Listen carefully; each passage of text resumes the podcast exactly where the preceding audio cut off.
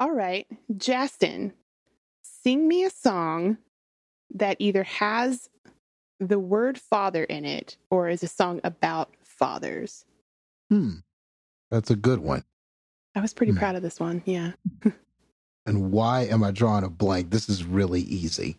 Um, oh, how about uh, Papa was a Rolling Stone? So, oh my God, what were the words? Oh my God, no, I gotta, I gotta remember the words.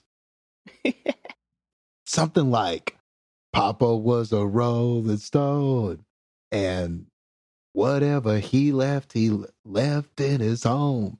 And when he died, all he left us was alone. Something like that. I, I forget the lyrics, but it's a pretty popular old school song.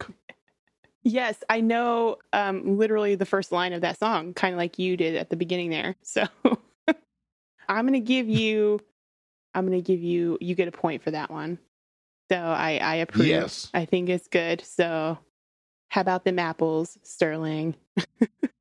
Yes, Sterling. Ha ha. I get a, a point. A point for me for thinking of that topic, but not having to sing. I will always take that opportunity. So, yes. There you go. I think Heather should get two points for doing his job for him. Hey, he's not here. Yeah, there I'm going to take Sterling's point for the day. Um, okay. Yeah, because that's, yeah, because I was, there was one I was thinking of. The, uh, um, what was that John Mayer song? The fathers be good to your daughters. Something, something. That's the only one I could think of. mm, it was yeah, a good song, though. Yep. Mm-hmm. But anyways, see, I still sang, too, even though I wanted out of it. So I get three points, I think, today. Yes. Yes. Three. Yes. Okay. But on that note, we're going to do our music.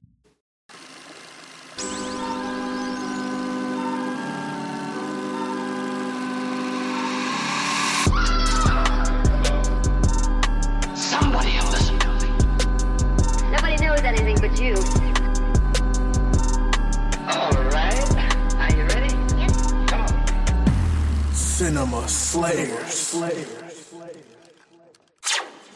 All right. Cinema Slayers is back once again, and this is Justin Taylor, your resident wrestler. Yes, sir. And I'm joined by Heather. And unfortunately, Sterling, if you haven't already figured that out, will not be with us tonight. He had to work. He's on call. The guy's got important stuff. He's an essential worker. What can I say? You know, he's got important stuff to do. So couldn't, unfortunately, couldn't yeah. be on this one tonight. But we've got a good show in store, I believe. We've got a doubleheader for you guys. We're still checking out some of the um, Oscar movies that came out for this past year. So that's kind of what we're covering today. And these are actually two very reputable movies. They did great with critics. People are still talking about these movies. So we hope that we can provide some insight on what we thought, because we are Cinema Slayers and we're going to rip the movies apart. So we're featuring today Minari and The Father. So the first thing we're going to do is talk about Minari. And of course, we're going to follow our same format. We're going to do non-spoiler talk, and then we're going to do spoiler talk for Minari. Then we'll shift gears to The Father and do the same spo- uh, non-spoiler spoiler talk for that as well. So to start with Minari, Heather, give us some spoiler-free thoughts about this film. Yeah, so, and I'm sure as everybody knows, I mean, Minari got a lot of kind of Oscar buzz, and it got a lot of nominations and things like that. So it was something that I expected was going to be solid performances and things like that. So that was kind of the extent of what I knew going into this. Um, I didn't know a whole lot about what it was actually about, but Um, I'm honestly really, really glad that I watched this. I think this was a great, great movie. Um, it's very heartwarming. It's profound. It's wholesome. It's um, something that really just kind of makes you think about the importance of family in general. And I just think it's it's a very natural story. Like, it's very I don't know what the word, I guess, organic. Like, it feels like a story about a family that you would know.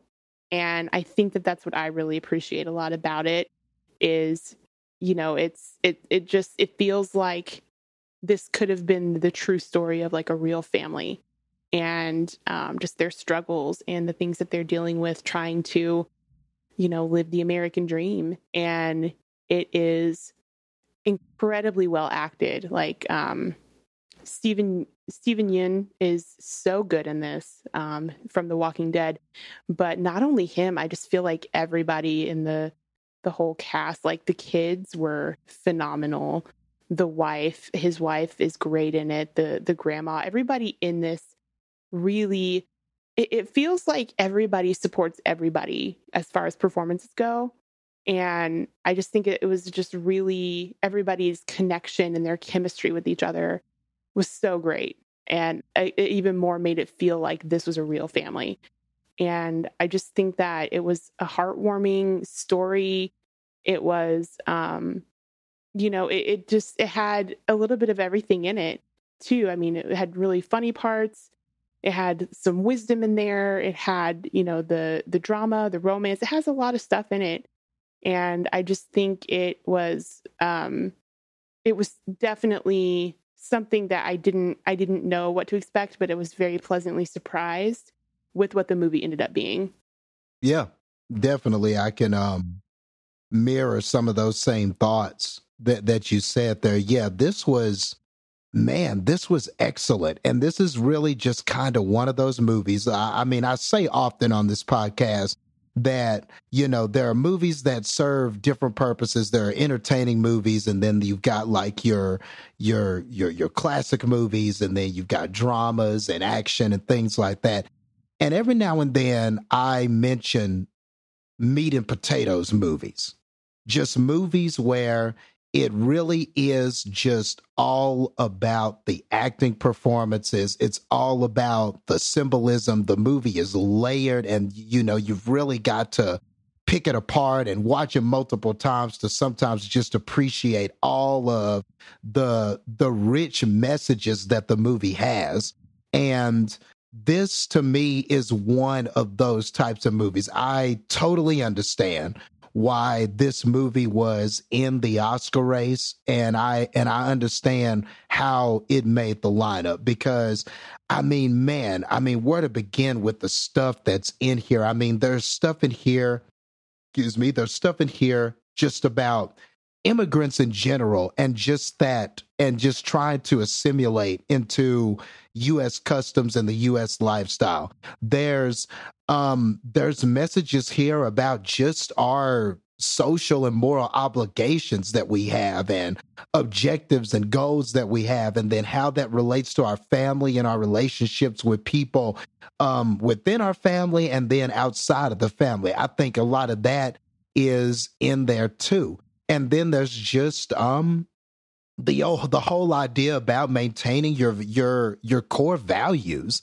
as a culture, and um, and even though you're in a different place and things like that, and even though you have to adapt and change and things like that, still trying to hold on to those things that make you you and that make your family. Uh, that keep your family bonded and connected and things of that nature. I feel like there's little elements of all of that in here. But just like Heather said, it's all sprinkled in into what is just a very compelling and entertaining story. I mean, you know, you've seen some of these beats before if you've seen family movies or, you know, movies that, that kind of feature different families and stuff like that. So you've got a mother and father, and you've got um, two children. And of course, everybody's going to kind of have their own arc and things that they're going through, and they're all going to kind of relate to this story. But what's great about this, I think, is just some of the decisions that they make in the script. There are some things that could have been stereotypical. There are some decisions that could have been made that could have made you roll your eyes or could have come off as preachy or could have come off as, I guess, virtue signaling or trying to appeal to a certain group. You know, th- th- there are things that could have happened in this script, in this movie, that could have made certain audience members roll their eyes. But I feel like this is a movie that really just doesn't make any of those mistakes. It it keeps all the characters compelling. There's hardly, even if something looks like it might be a cliche, the way that they do things, the way that they tell the story, the way that they have the characters react, and the way events occur, it just winds up saying something meaningful, or it just, or you really appreciate what it all means for the character's arc, or for a family member, or how it relates to everyone. Like, it, every decision that they make just kind of really adds to these messages and this story that they're trying to tell. So, yeah, I think that this is a, a movie that is just excellent. And and like you said, Heather, I mean, Stephen Yeun was great in this. And I mean, if you've uh, watched Walking Dead, you know that this guy can go. He was a compelling character in that. Um, and, and we loved him all the way up until um, he wasn't on that show. And really, he is great here. But some of the other people, Han Yeri, who plays Monica, she was great in this. Uh, the grandmother, um, Sunya, who is in this also, she was great in this too. Like the grandmother, oh man, I can't wait to kind of get into her and kind of how she relates to everybody else. Um, even Will Patton in this is Paul. I thought that he was great as a supporting character. So yeah, this is a movie where every single person shows up. And then the children in this were also wonderful too. Uh, I mean, all of, I mean, Sterling talked a little bit in a few episodes ago about how child acting is just on another level. I think we were talking about WandaVision. Yeah. And, and man, this is another example of child actors and actresses who are just killing it. I mean, they're just so great alongside these adults, and these scenes have to be nailed and they have to be so precise. And there's one ch- child who is really going through a tough time and has some ailments and things like that. And I mean, every emotion that needs to be displayed is displayed by that child. And it's just great. Yeah. Um, they're in a, you know, and how they react to interactions with other children and things like that. I mean, those child actors in this really brought it. So yeah, this really is just an excellent movie throughout. You'd be hard pressed to find some problems with this movie. Maybe if I think long enough, I'll come up with a dislike. But yeah, this is just kind of one of those where it's just really, really difficult to find something I didn't like about this. This was excellently crafted. It was superbly directed, and It it really is a wonderful story. Um, so with that being said, I guess it is time for recommendations and scores. So hit that jingle for me. Oh, yeah. Recommendations and scores.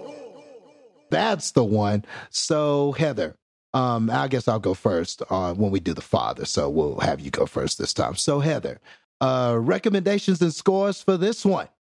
Yeah, I I would one hundred percent recommend this movie. I think it might be one of the best ones I've seen this year so far, honestly.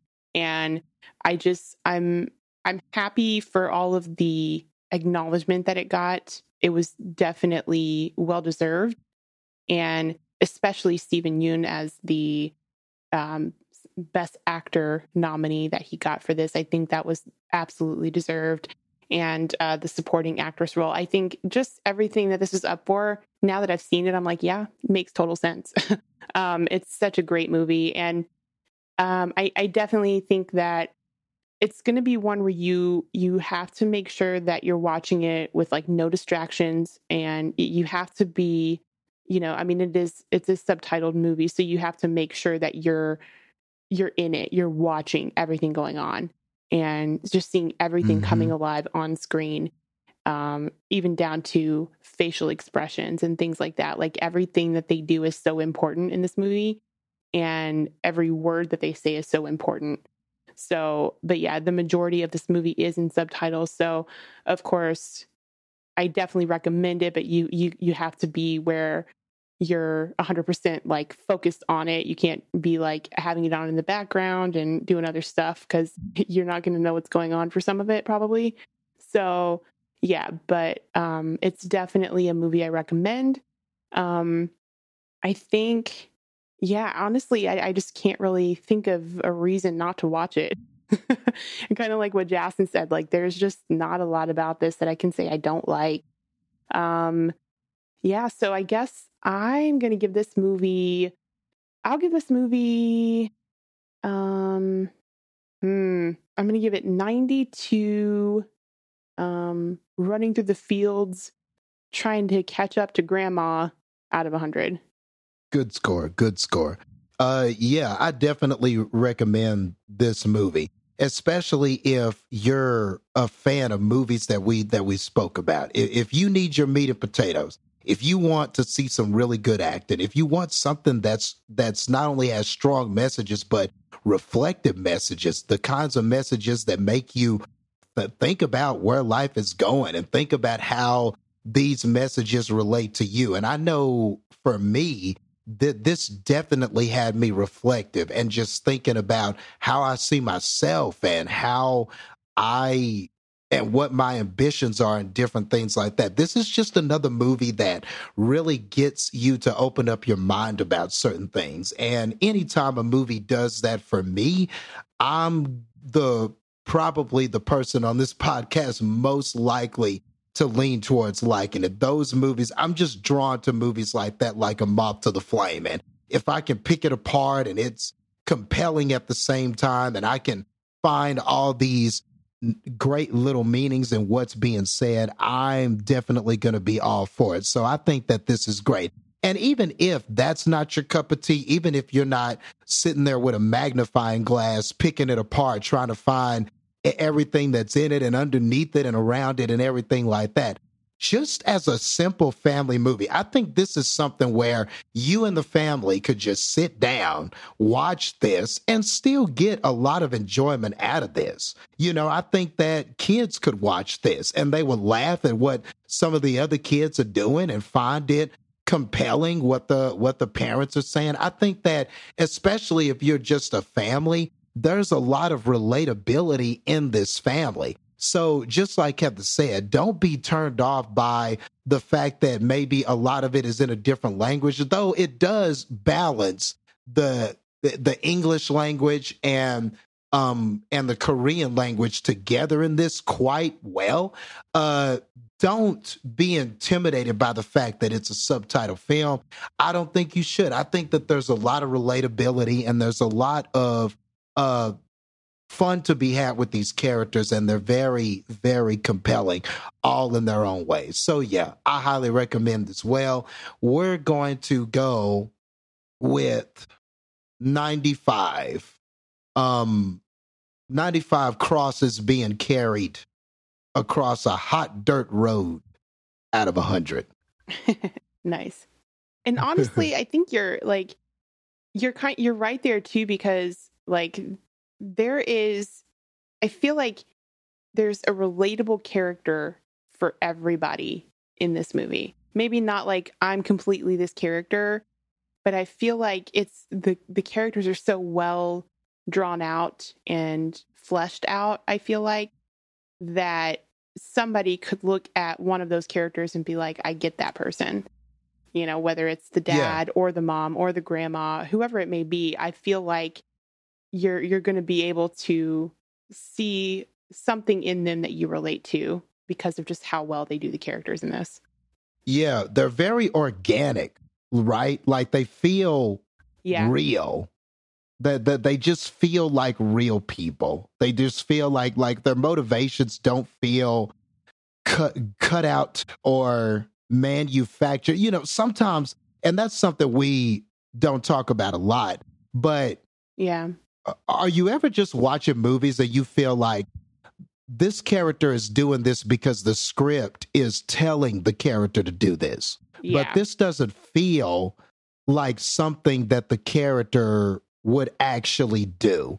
And, and I mean, and I and I know it's kind of like, okay, well, yeah, but but but doesn't it feel like that sometimes, right? Like you you'll be watching a movie And this character will make these decisions. And you're like, wait a second, but earlier in the film, this person said that they would that that they would never do this, or they were having conflicting thoughts about this. So yep. would it be so easy for this character to make this decision? I, this just feels like this would be a tougher decision for this character to make. You know, sometimes you get in a movie and that does happen and you feel like that and you're like, man, something about this doesn't feel right. This just feels like it's being done because we're at this point in the story and it needs to be done. But we're not really understanding or fleshing out the character so we can understand why they're doing this thing or why they're doing these things. And I feel like this is a movie where none of that happens. Like, everybody feels like that, like someone who you would think... Everybody feels and acts like you would imagine them to act. Like and a human when you start person. to under Exactly. They, they just feel like human beings. And when they make decisions, when they're having talks with the children or the or they're interacting with other people, it really feels like it's still them. You, there's just character consistency throughout. And then by the time you get to the end and there are lessons learned and you see the resolve of some of these characters and resolutions come forth and revelations also come forth, it all feels like all the characters are in the place where they need to be, you know, and it doesn't feel forced or manufactured or like, well, everything is fixed because this is the end of the movie and it's got to be fixed. That is not what this is. It's very mature in its storytelling. And um, and now that we're in the spoiler section, we can expand more on that. So let's hit that jingle and get some details in here. Spoilers. Yeah, I um, yes. I think that, yeah, you're completely right. I, I think that's the difference. And like, I know we sort of talked about it at least in the Mortal Kombat movie, where it just felt like they were, they they weren't really reacting to what was happening. It was more of just like, okay, so this thing just happened, so I know that this is the next thing I need to do. You know, it just it felt flat because you felt like they were just reading a script and not reacting mm-hmm. and actually emoting anything that was happening. So yeah, I, I completely agree with that, and that and that really is kind of one of the the best things about this film is like genuinely you feel like this is a family, you know, like you know, I mean, it could be anybody in in any place that you know that's struggling to make ends meet and struggling financially and trying to get used to transitions and changing and being in a place you're not familiar with, or having kind of an estranged relationship with a grandparent or whatever it may be. I feel like that's all here and it's all just very real because everybody has stuff like that, you know, and it's, it's just really, I, I can't even explain what they do, but it's just so captivating how they really make this family come alive. You know what I mean?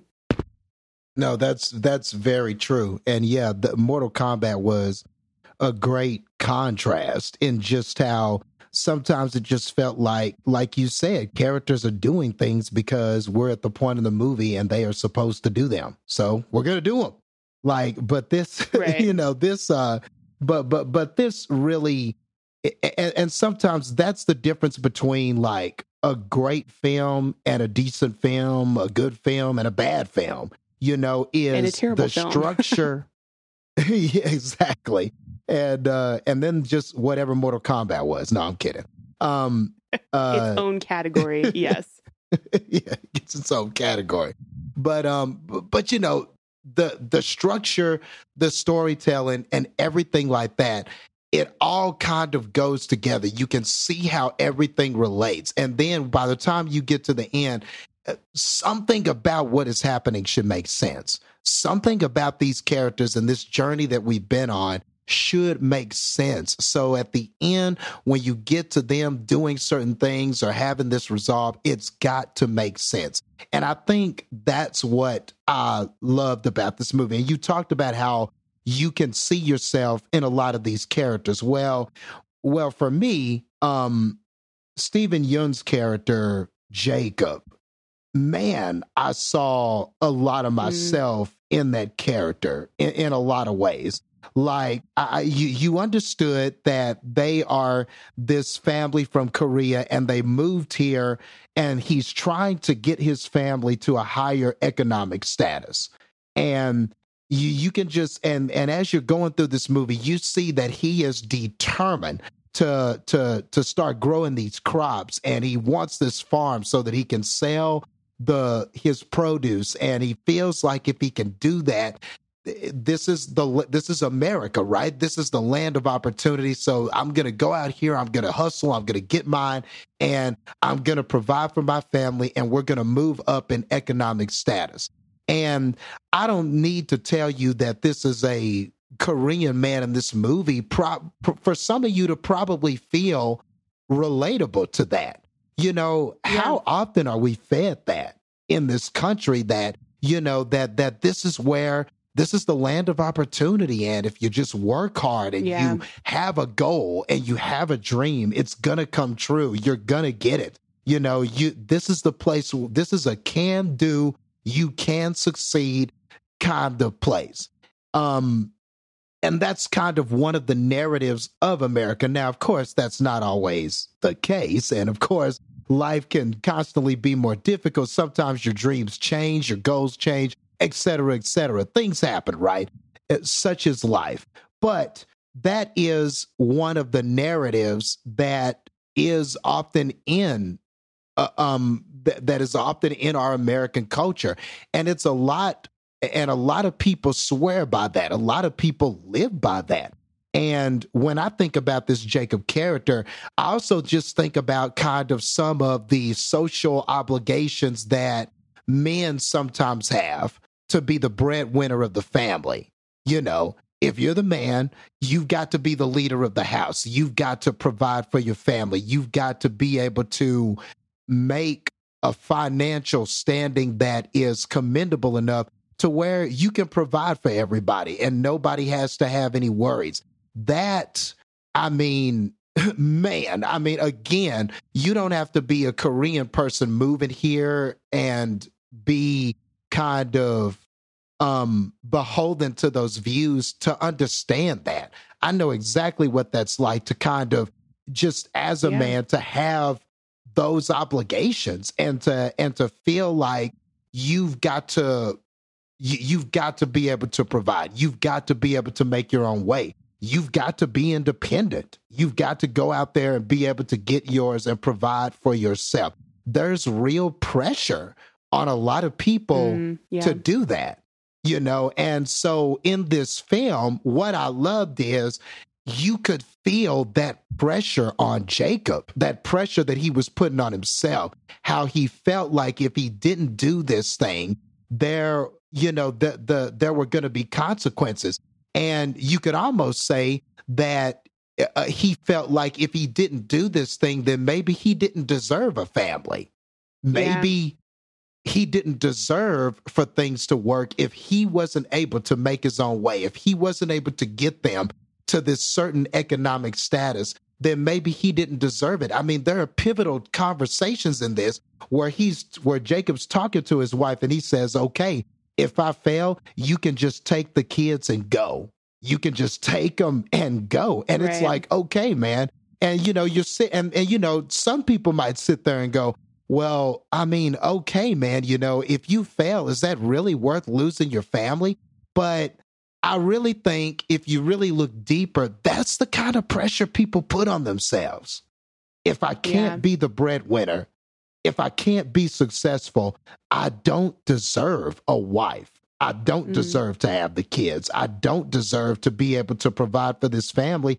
If I, I don't deserve this family, if I can't be the provider for this family, that's, and, that's a real thing. Yeah. And honestly, that is, that's a universal thing. Like, it doesn't matter what class or status you are. It doesn't really matter what culture you're from or anything. That's universal, where it's like, I, I want to be able to provide and take care of my family. And you're right. Like, I think that that was kind of Jacob's mindset was, you know, I, I, as the man and provider of this family, should be able to take care of them. And if I can't, then I don't deserve to have them anyway.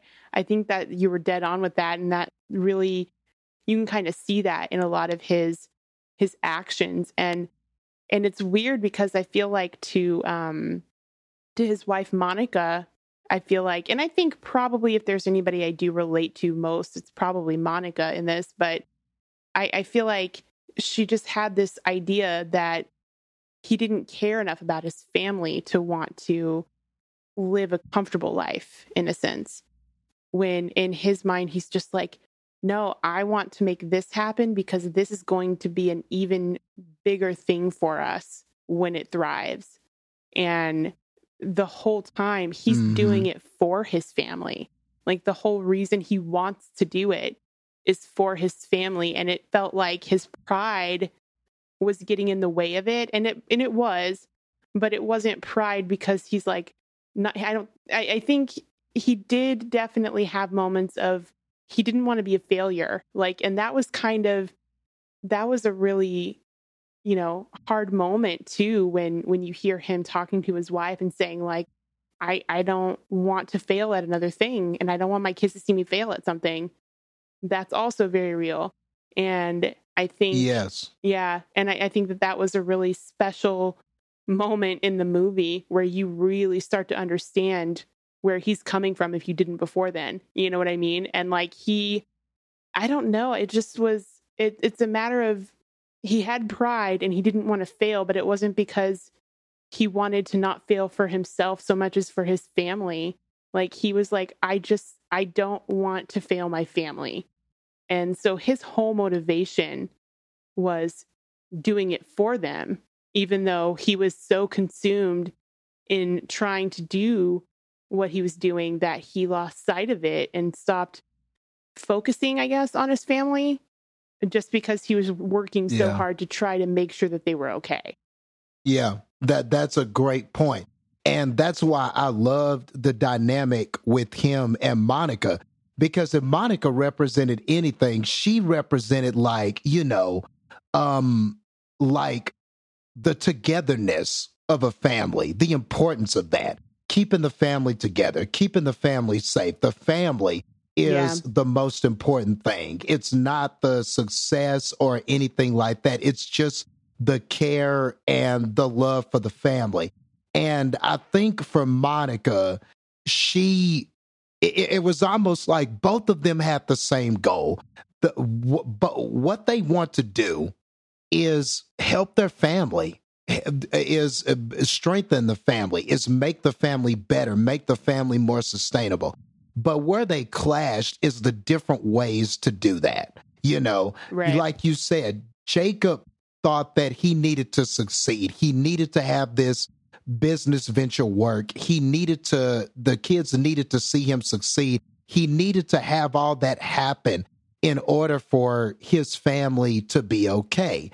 And Monica could see, like you said, that he was losing sight of certain things. Like, for instance, the house location being an hour away from the hospital when you have a child who right. has a weak heart. And if something happens and he needs to get to the hospital, you're an hour away. So you could see how for Jacob, he's looking at it and going, man, this is exactly the location we need. I can start this farm. This is a chance for us to get a new start. But then you look at Monica and she's looking at this and going, well, I mean, yeah, we're out here, but this doesn't seem like the safest option for our son. And both of those things are valid, you know, both of those concerns yeah. are valid. So I, I, and that's what I loved about this. This wasn't an either or, or one of them was wrong and one of them was right.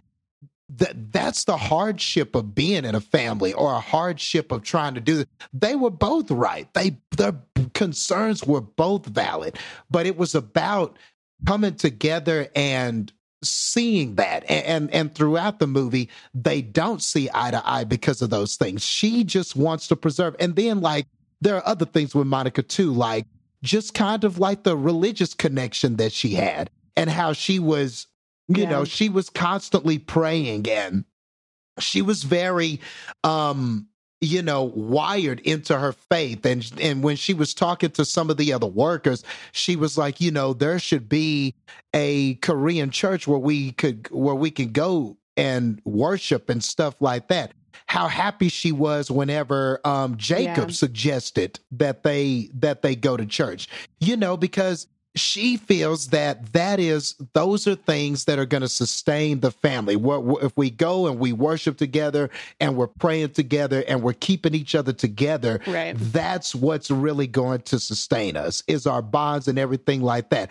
Wanting her mother or grandma to to to come, she was so excited for um for grandmother to get there, because that's family. You know, that's more family together. So for her, it didn't really matter the income or the job so much. She was fine uh, sorting chickens at the at the at the plant yeah. and everything like that. She was fine with that with that, I guess you could say, minimum wage job. What really concerned her was just that her family was safe, and their and their bonds and their togetherness. Um Which doesn't mean that she was more or less right than Jacob. Jacob was still right, too, to want more financial stability. But you can see where those, where how those two viewpoints could can clash, yeah. even though both parents want essentially the same thing. Yeah, and then and it's interesting too. You mentioned that part about how Jacob suggested, you know, let's go to a church. I feel like it is those moments where you really do see how much he loves his family and his wife, because even though they're kind of not necessarily in a good place with all the transition and the change, and, you know, Monica feeling left out of the decisions and feeling like what he was promising was going to happen was not what was happening. Um, mm-hmm. You know, and, and you could see that that was causing this big space between them to start filling up. But just those small moments like that, where he's just like, you know what, like, let's do this. Because throughout the movie, you can tell, you know, faith is not necessarily his thing. You know, he he he wasn't doing it for him, but he knew how important that was to mm. Monica. So he's like, okay, if yeah. that's what's going to make you happy, let's do that, you know? And I think yeah. that that is also a very realistic thing, where sometimes you're just like, you know what, like, I know that this is not something that I need, and I know that this is not something that matters to me, but if we are going to be a family, you need to be happy too. And so I'm going to, I want to do this for you.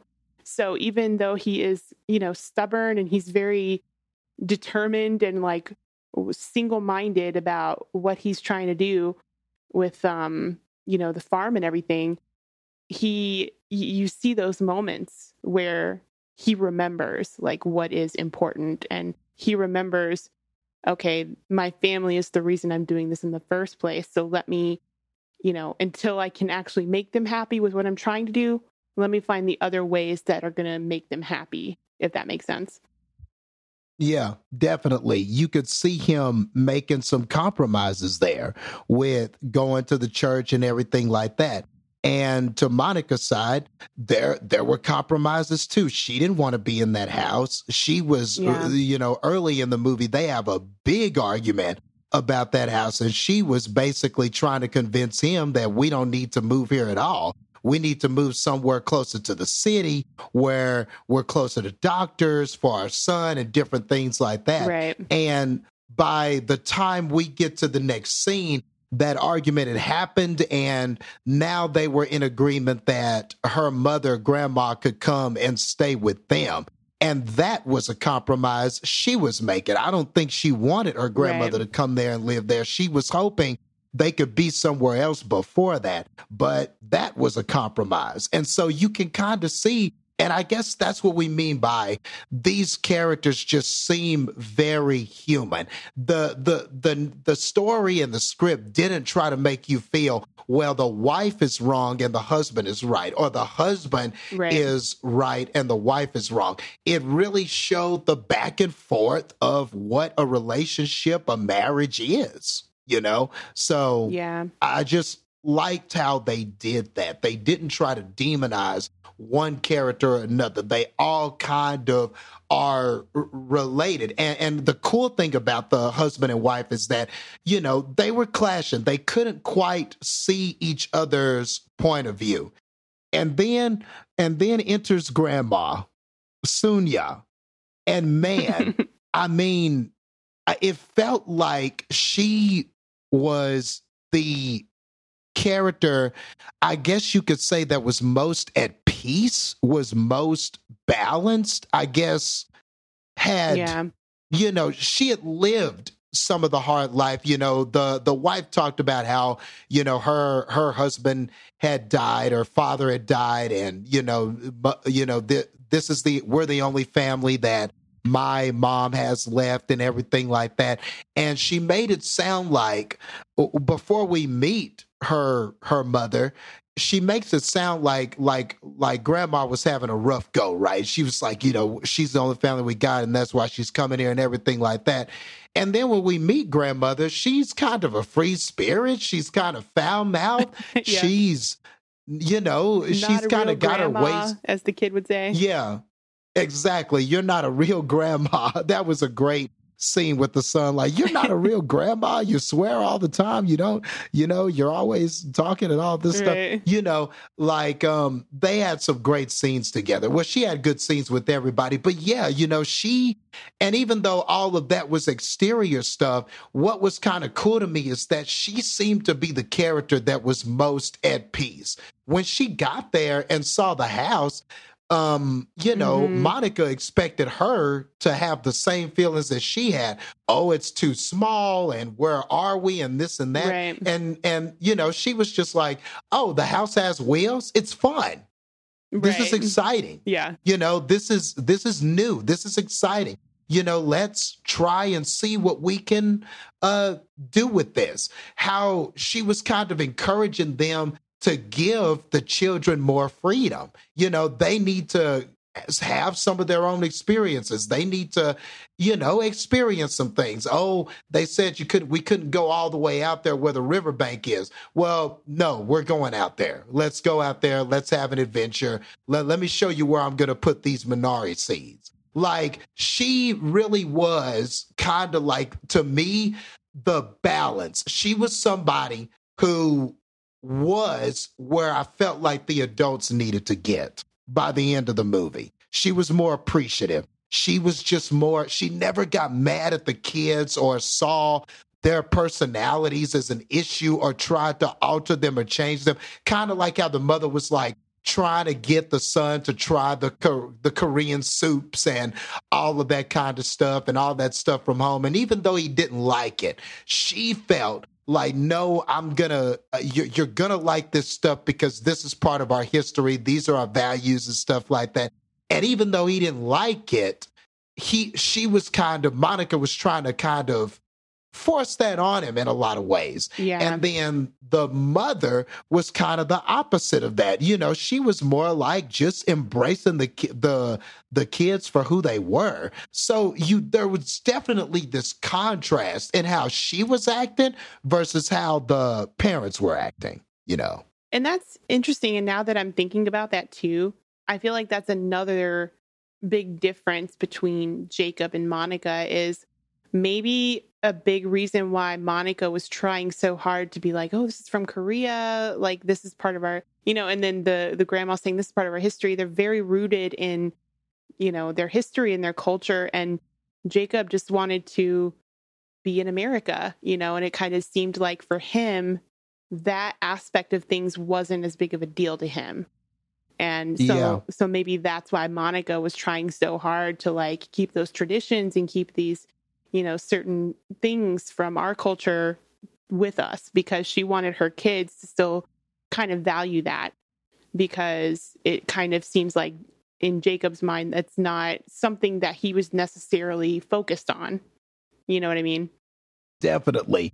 And you could and you could see that in some of Monica's actions, like when when I believe there was even a scene where the grandmother was um was talking about the son, and she was like, "Oh, he's uh uh yeah, he's an American boy. He likes a lot of the things that are American and stuff like that." Yep. And then um, Monica kind of stops her and goes, "No, he's Korean." You know, it was kind of that. And even though right. that's a little thing, and, and that's what I mean by this script, it does so much with so little. It that layers. was just a, a short conversation. But right there kind of encapsulated that she, like you said, she wasn't so big on just adopting all of this American stuff. And of course, the opposite of that, like you said, was Jacob, who was trying to fully embrace that and the ideals and the success and everything like that. So, yeah, just more little things like that all over, just pasted all over this movie that kind of let you in on the motivations of the characters. So, yeah, that was a great point. Yeah. And then another, like, well, first of all, I think that the um, David, the little boy, like, he really was kind of a scene stealer. Like, he was so good in in every scene that he was in. And he was such a believable, just like curious, but, you know, l- just the little boy who was, you know, he wanted what he wanted. And, you know, he would pout and he would stomp around, and he didn't like things not the way he wasn't used to.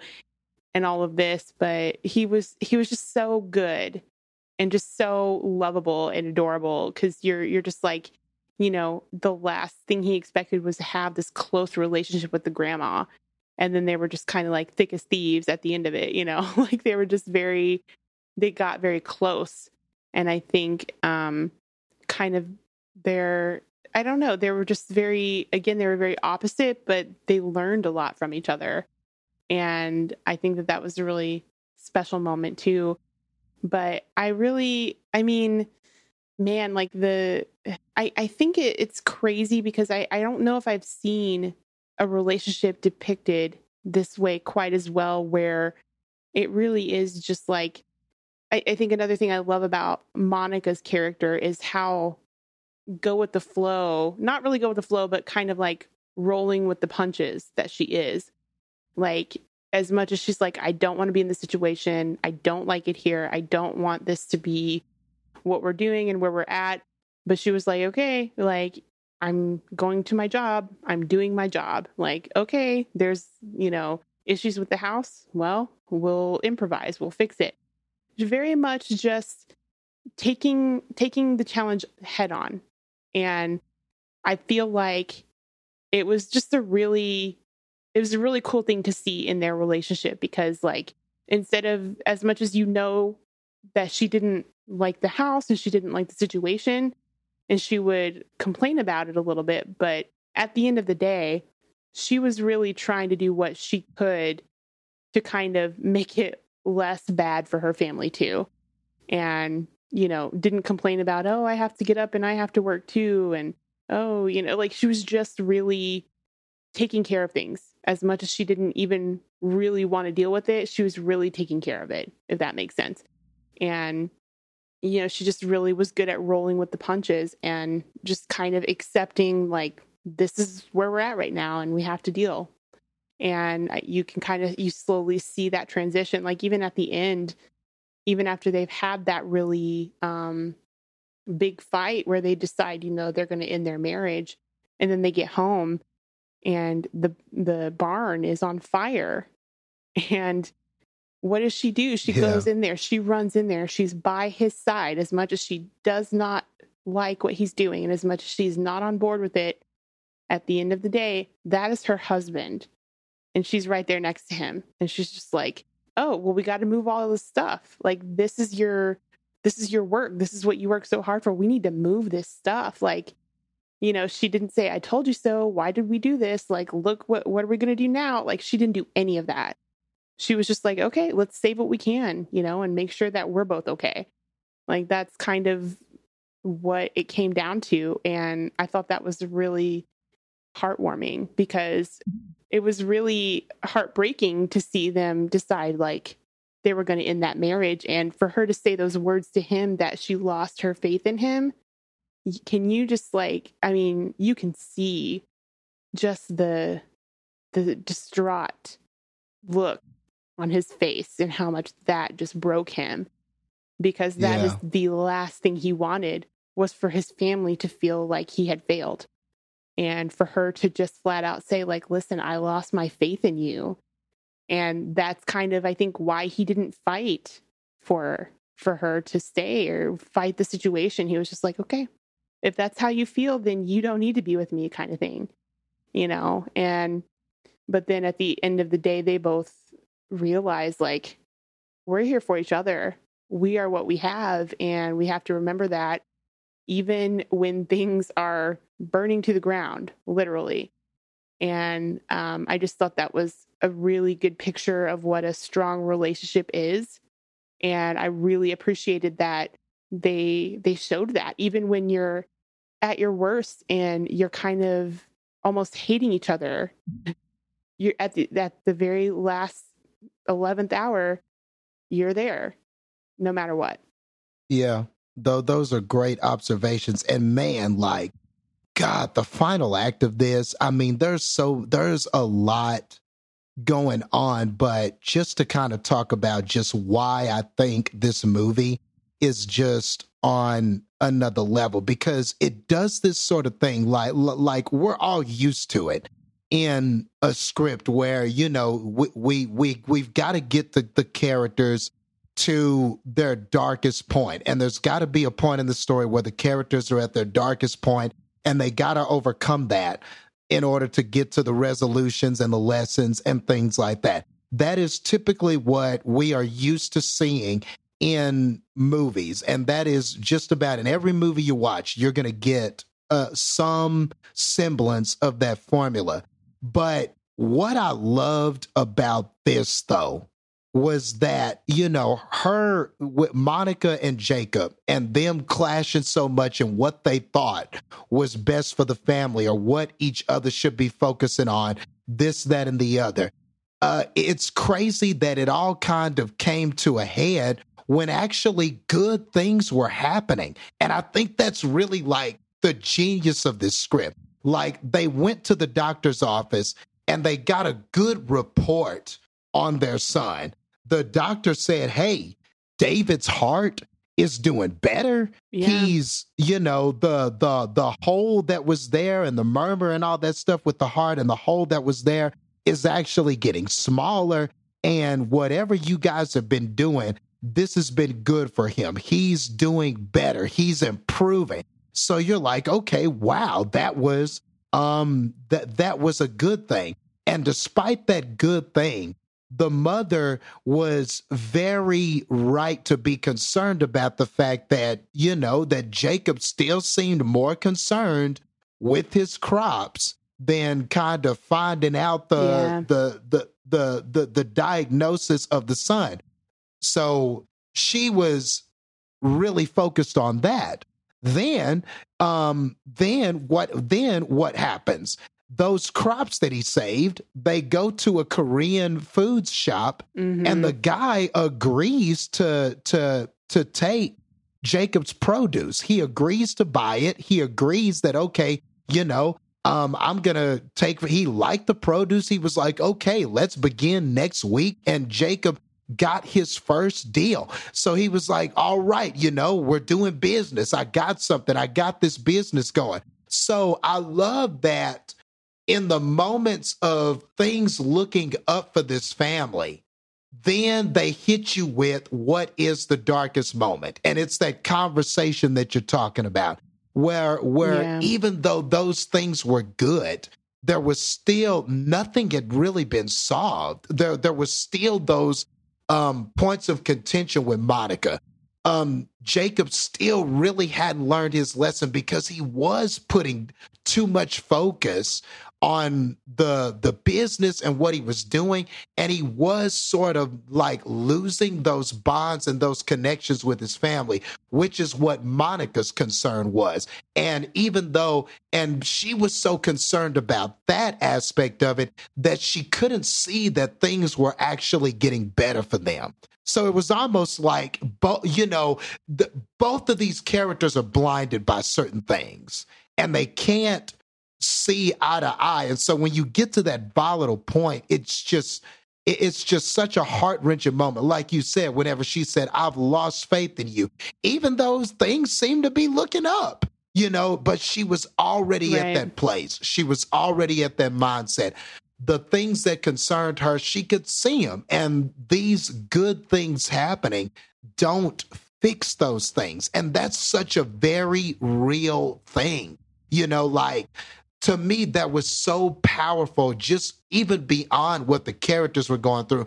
That's a very powerful message about how, you know, financial success doesn't fix everything. Mm-hmm. You know, your health and things going well for your family in some regards doesn't mean that the problems are solved. You, you know, typically, those things would be things we would see at the end of a movie and go, all right, this family's going to make it.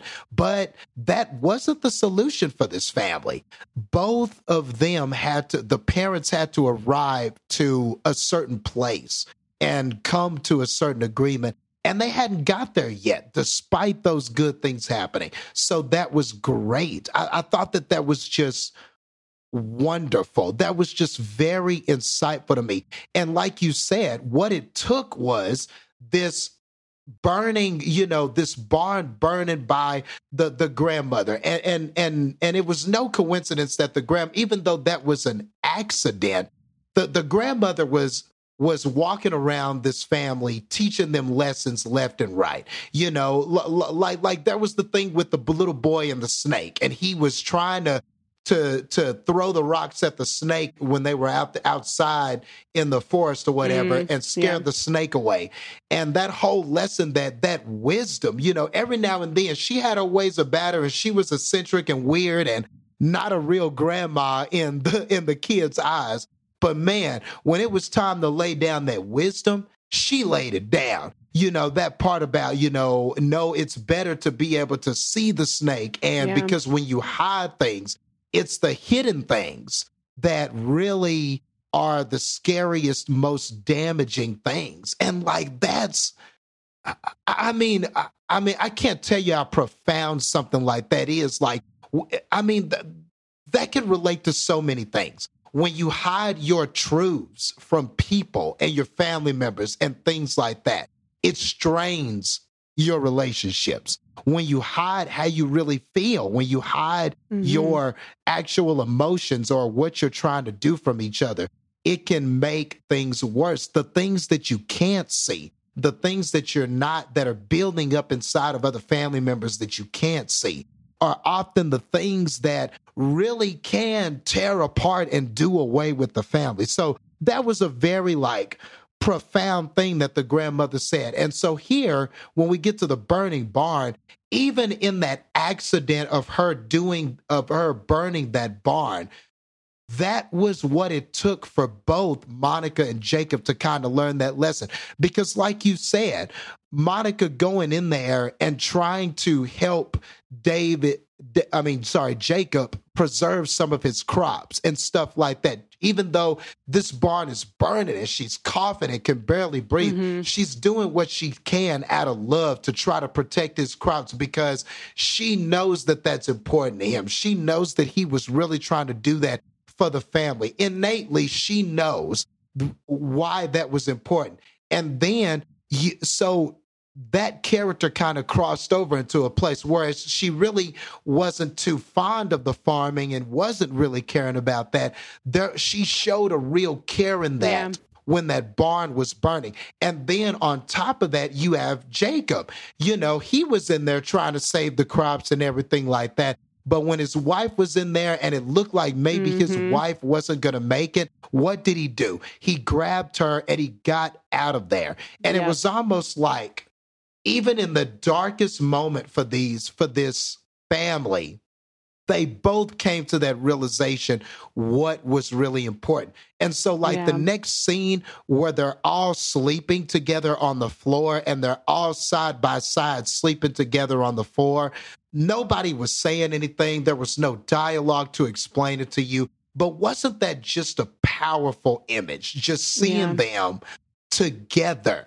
You know, together. That was the most together this family had been. And you could yeah. tell just in that scene that we had gotten where we needed to get, that the lessons had been learned and that we were going to be better for it. You you could just tell by that one scene right there. Yeah, they were just, they became more aligned than they thought that they could ever be because yeah. they, they're... most important thing really was what should have been most important to both of them. And they realized that the same things were priority for them. So it was, exactly. it was a really cool thing to see that. I totally agree. That was a really powerful picture of it. And even at the end too, when he's trying to just find a new place to start building a new farm area for these, um, the crops and everything. And she's right there next to him. Monica's like helping. She's like, oh yeah, let's yeah. check this area here. And so even though it doesn't give you that, like they lived happily ever after, you, you get this hopefulness at the end of it that like, okay, they, they, they might be okay. Like that, maybe that unfortunate incident with the barn is like the wake up call that both of them needed to get back to first things first, you know? And I think that it was just like, and, and I will say that that's probably, if I did have any complaint about this movie, it was the fact that I do think the ending was very abrupt. Like it was just, I didn't expect that that was going to be the end when it ended. So oh. if, if there's anything from it that I was, I would say I would change, it would just be like, yeah, maybe just extend like a few more minutes so you could see a little bit more of the family being a family together, but happier. Um, you know, and I just think that that would have been kind yeah. of a cool thing. Like not necessarily saying everything's perfect again, but just seeing a little bit more of them, kind of like that moment right before when they're all, you know, sleeping in the living room together. Um, just seeing a little bit more of that after all of this had happened and, and just, just to show like, you know what, like we're not completely there yet, but we're getting there. And that's, that's really the only thing I probably would have changed about this movie, but even still, like just up to the very end, like how they're just lessons after lessons in this movie, you know, and the Minari um, plants and everything. And, and even um, Jacob realizing like, yeah, your grandma was actually right. Like basically saying, I'm not always right with what I think is the best thing, because if I had maybe just listened to your grandma, I would have seen that this was a good place to plant these and things like that, where, you know, I think he, you just see that they're, they're growing. You see that they're learning these things. Um, and, and I think it really is, I mean, it's kind of the best ending you can really hope for, for it. And yeah, it just, it, it was just a really very meticulously planned movie. They, they just really, there was just something about how very natural this whole story felt. Just the flow of it and everything that happened. And it just seamlessly transitioned from scene to scene, like, you know, kind of like everyday life. It just seamlessly goes from one thing mm-hmm. to another, just like life does. And just like, you know, you have your good days with the family, you have your bad days with the family.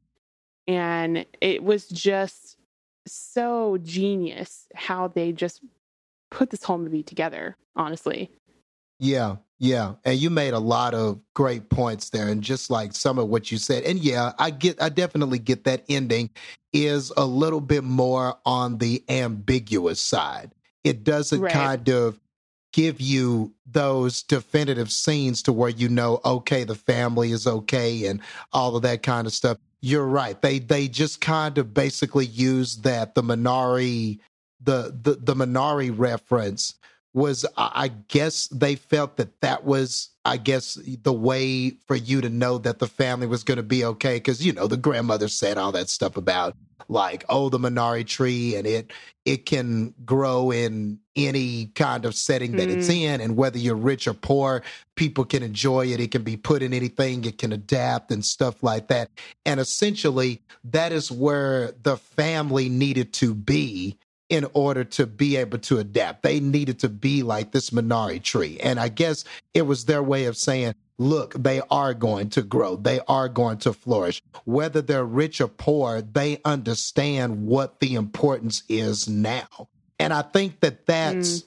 kind of, like you said, when you see Monica going and helping to try to find the water, she realized that, yes, you know, the family being together and us being uh, with each other and loving each other is important. But a part of that love is I have to be supportive. I have to want to help. I have to want this to succeed as much as Jacob does. I have to be more yeah. involved, that I can't be against him. I have to be for him, because that's going to keep this family together. That's a part of this togetherness that mm-hmm. I want this family to have. And then on Jacob's end, um, yes, I have to have my goals and my ambition and stuff like that, but that isn't the most important thing. Me succeeding is a- at a job or financials is not the most important thing. I need to succeed at being a father. I need to succeed at being a husband.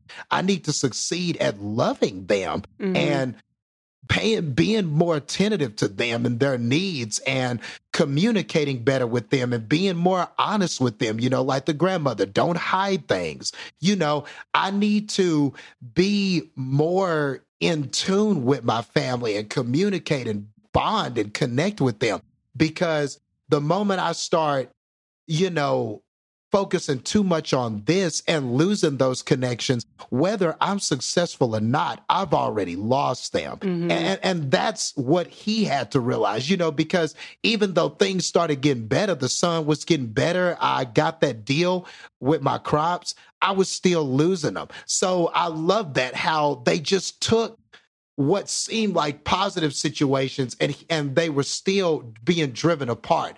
And what it took was the crisis of that burning building to really bring them together. So, yeah. I, I mean, again, that's just such a great contrast. But yeah, like like you said, I think that um, a lot of that is encapsulated in the ending. But yeah, it's a little ambiguous. I could see people walking away from the ending and going, okay, so, um, okay, I get it, the Minari tree, but um, were they okay? What happened? Yeah. Did he wind up, you know, did he wind up being successful? Are they in a house now? You know what, you know, and so I get that, that aspect of it too, you know? yeah. I mean, and I, and with a story like this, It's, it makes sense that it's not going to be a neatly wrapped up story, because everything was very all over the place, because that's family and that's relationships. It's like, yeah, we're fine now. We'll see how it goes. Like, so I get that with the way that they were playing out the story, why they wouldn't tie it up in a neat bow. But I, I just think that there was just this sweet moment of how they were with each other when that fire was happening, and just something like that, I think, really changes your mindset. You know, I feel like it, it really, it was a reset button for them. And I just think it was. Yeah, I think seeing a little bit more of them coming back to maybe figuring out who they were before all of this, or before they let dreams get in the way or grudges get in the way, just kind of seeing that reset button go back to them, how, how they were when they first fell in love, or just seeing like, what, what does life look like now that we're supporting each other and we're on the same page with this, and getting back to, you know, this being the most important thing. Like, just wanting to see a little bit of what that reset button did for their relationship beyond just that fire. But I get why they didn't. It's just personal preference, because I do love a good, like, you know, ending to a story like that. But because I like the hopefulness of like, oh, it looks like they're going to patch things up and they're going to be fine.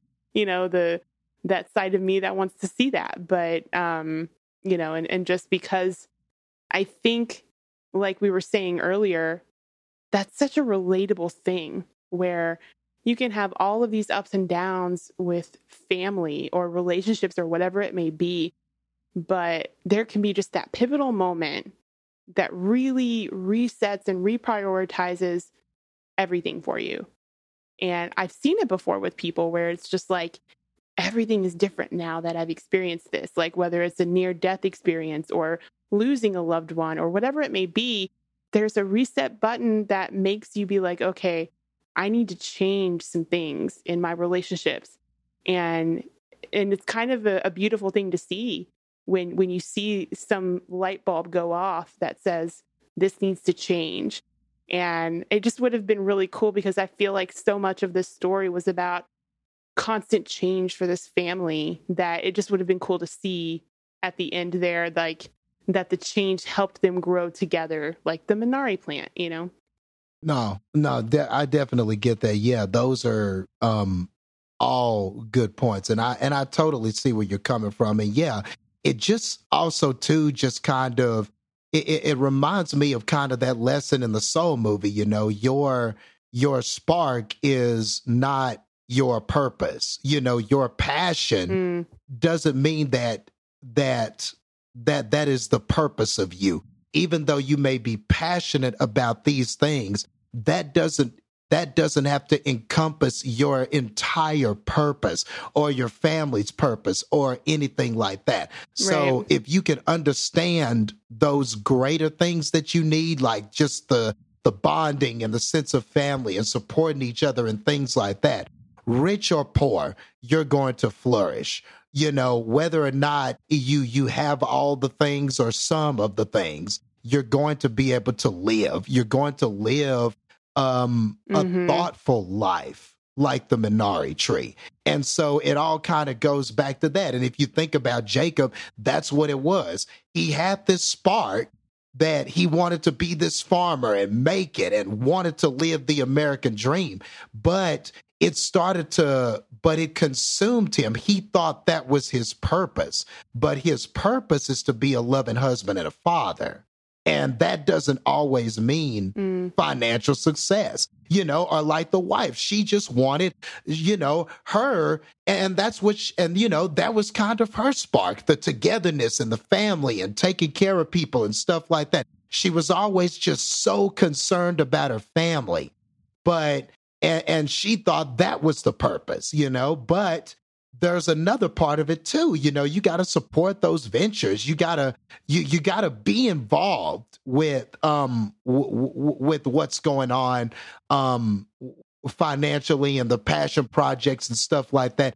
You, you know, you also want some involvement in that too. You know, that's, even if that's not what you think the, even though that you may not think that's part of your purpose, it's mm-hmm. very much as part of it too. It, it, it's very much part of it too, you know, in a union, in a husband and wife union, what your kids are going through, a, a, their worries, their concerns, et cetera, you know. So I think it's just all kind of there, you know, it, like you said, it's all uh, just kind of caps, encapsulated in there. And um, I keep forgetting, I feel like I'm leaving something out. Oh yeah, cliches, just little, mm. and this is just, this will be quick, but just little things that they did that I just thought were cool was like, most of the time in a movie like this, where you have, you know, immigrants of a different culture and they're trying to come to America and stuff, you know, one common theme is intolerance. And I like how this movie yeah. chose not to really depict that. You know, all the people they interacted with were tolerant people. You know, they went to the church and for the most part yeah. had a good time. And yeah, there were kids who were saying offensive and hurtful things kind of and stuff like that. But you got the sense that they're kids. They don't know what they're saying. They don't exactly. know. And for the most part, Yeah, and for the most part, the children still got along with the kids, even though that was a little awkward at first.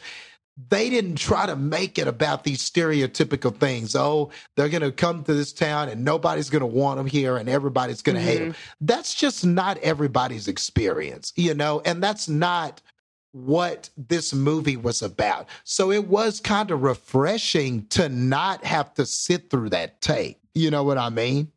It was yeah. just... To me, I just thought that was great. And it was almost too, like, I feel like there's a lot of symbolism, and maybe not, but I feel like that that scene too, when they go to that church and they they have the whole family stand up, and, you know, he's like, oh, is there any visitors? And the whole family stands up. I feel like in, in that moment, like, I, I don't know, I feel like you realize that Jacob, maybe the reason he's so, a, a big part of why he wants to be living this American dream is because he, he doesn't, he, he wants to blend in, you know, he doesn't, he doesn't want to be called out for being something different. He wants to have the same opportunity and be treated the same way as anybody else in America. And I feel like, yeah, in great that, point. yeah, in that moment when it's, when, you know, they're just like, oh, stand up. And then you could see just, he's so uncomfortable. I mean, they're all uncomfortable, but I feel like his reasoning for that is because he's like, oh, like I, this is not what I wanted. I didn't want to be singled out for being different than you all. And probably Monica's mindset was more of like, you know, I, I just don't want to be feeling more secluded and more of an outsider because I don't know this culture as well, you know? And I just feel like they were uncomfortable mm-hmm. for different reasons, but just knowing yes. Jacob's whole purpose of what he's doing, it just feels like, you know, he loves America and he loves the opportunity it gives, and he just wants to be treated the same way as everybody else in America. Yep. Yep. Another great point. See, like, we could just go on forever. Like, this There's movie so just... so many layers. There, there's just so much. Like, it just makes yeah. me feel like I'd probably need to watch it again. I know, so that I could, I'm probably going to catch. Yeah. Just so I can catch all the things that I missed. Cause I'm sure there's more stuff that we missed. Like mm-hmm. I, I, there's probably an hour more of stuff that we missed, but, um, but, but I think we, we really covered a good chunk of it. We, I think we nailed the, a lot of the main symbolism in it. We talked about the ending. Um, yeah, I think we broke down a lot of the characters that were really pivotal to this. So I feel like we did it justice, but uh, any further thoughts on Minari before we move on? No, I just, I feel like whatever we didn't discuss, like the stuff that we didn't catch is probably what Sterling caught. So yep. if he were on, yeah, he probably would have completed all the thoughts that could be about it. Yeah. And, you know, sometimes, I mean, he just thinks differently and sees things a little differently from us oftentimes. So, yeah, I imagine that there were some things in here that he either would have appreciated or he could have brought some critiques to, or maybe some things we didn't even consider. But so, yeah, you know, maybe we'll have to, in a later episode, maybe if we're doing a year retrospective or something, maybe um, he'll get a chance to say if he liked or hated this and if he got anything right. from it. So, yeah. But other than that, I am, I have all my thoughts out. So, yeah. Okay.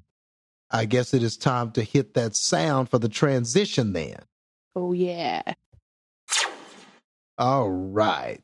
So now the second part of this big Oscar movie double feature.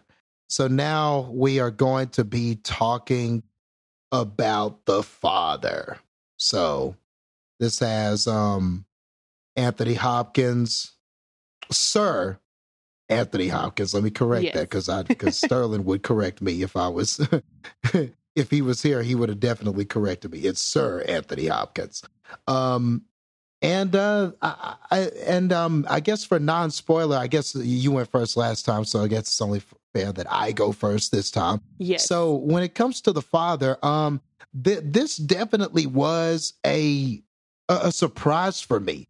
I when I saw the previews of this, and, and I and I think I only saw like just a small teaser for this. I just kind of envisioned what I thought this was going to be. You know, a father kind of at the end of his life, and it's about how the family has to deal with him, and maybe um, in particular a daughter, and kind of that struggle and their realizations made and stuff like that. So I kind of went in thinking that this was going to be some sort of formulaic movie. And then when they started getting all the Oscar buzz and all of that stuff, and then I believe Anthony Hopkins did win for Best Actor, right? Yeah, that was mm-hmm. like... one of the big news stories, because a lot of people were kind of rooting for Chadwick Boseman, but Anthony Hopkins took it. So then I was like, huh, well, perhaps I'm wrong. Right. You know, if all these critics and all these people are saying that this movie is great, well, perhaps I was, my initial thoughts were wrong about this movie. And I will say that I was um, pleasantly surprised by this. I thought that this was, um, it, it's a very tragic, in a way, kind of a heart-wrenching movie, um, in, in a way. But, um, and I don't know if I've quite seen, I mean, I've seen movies where the story is told from characters who have mental issues and different things like that. But I don't know if I've seen a movie crafted quite like this, where it the movie is told from the perspective of the person who has dementia. So this is a very interesting movie because there's kind of this ongoing mystery of you trying to figure out what's real, what isn't real, who are the real characters and who are the characters that we're just seeing here. And our main character, Anthony Hopkins, thinks that they're real, but they're but but are they actually real? What elements of the story are true and not true? Like, it really kind of takes you on this mind bender where you're putting these scenes together and you and you're constantly trying to figure out what's real and what's not. Are we really in this place? Or are we really not? Different things like that. And I, and I feel like it does it though in a very excellent way. It's not done in a way to where it's a mystery more than it's done in a way for you to kind of feel what it must be like for a person experiencing dementia. And of course, um, you, you know, if you don't know about um, d- dementia, th- this is one of the things, you know, there's all kinds of things that go on with it. Disoriented, you could be disoriented. There's a lot of stress that can be involved with dementia, but memory loss is another a big thing with dementia. And so with this character, um, with, with the character Anthony, who, I, yeah, that's, oh yeah, I'm just now realizing that his, his, his, his the actor's name is Anthony Hopkins, the character's name is Anthony in this, so makes it pretty easy. But with the character Anthony in this, that's what you're getting. You're you're getting scenes where you're wondering, okay, are we seeing a different thing because he lost his memory? Are we seeing this because right now he's kind of in a disoriented state? Is this vision something, a, a memory that he's holding on to? You, you know, th- you're asking yourself all of these questions.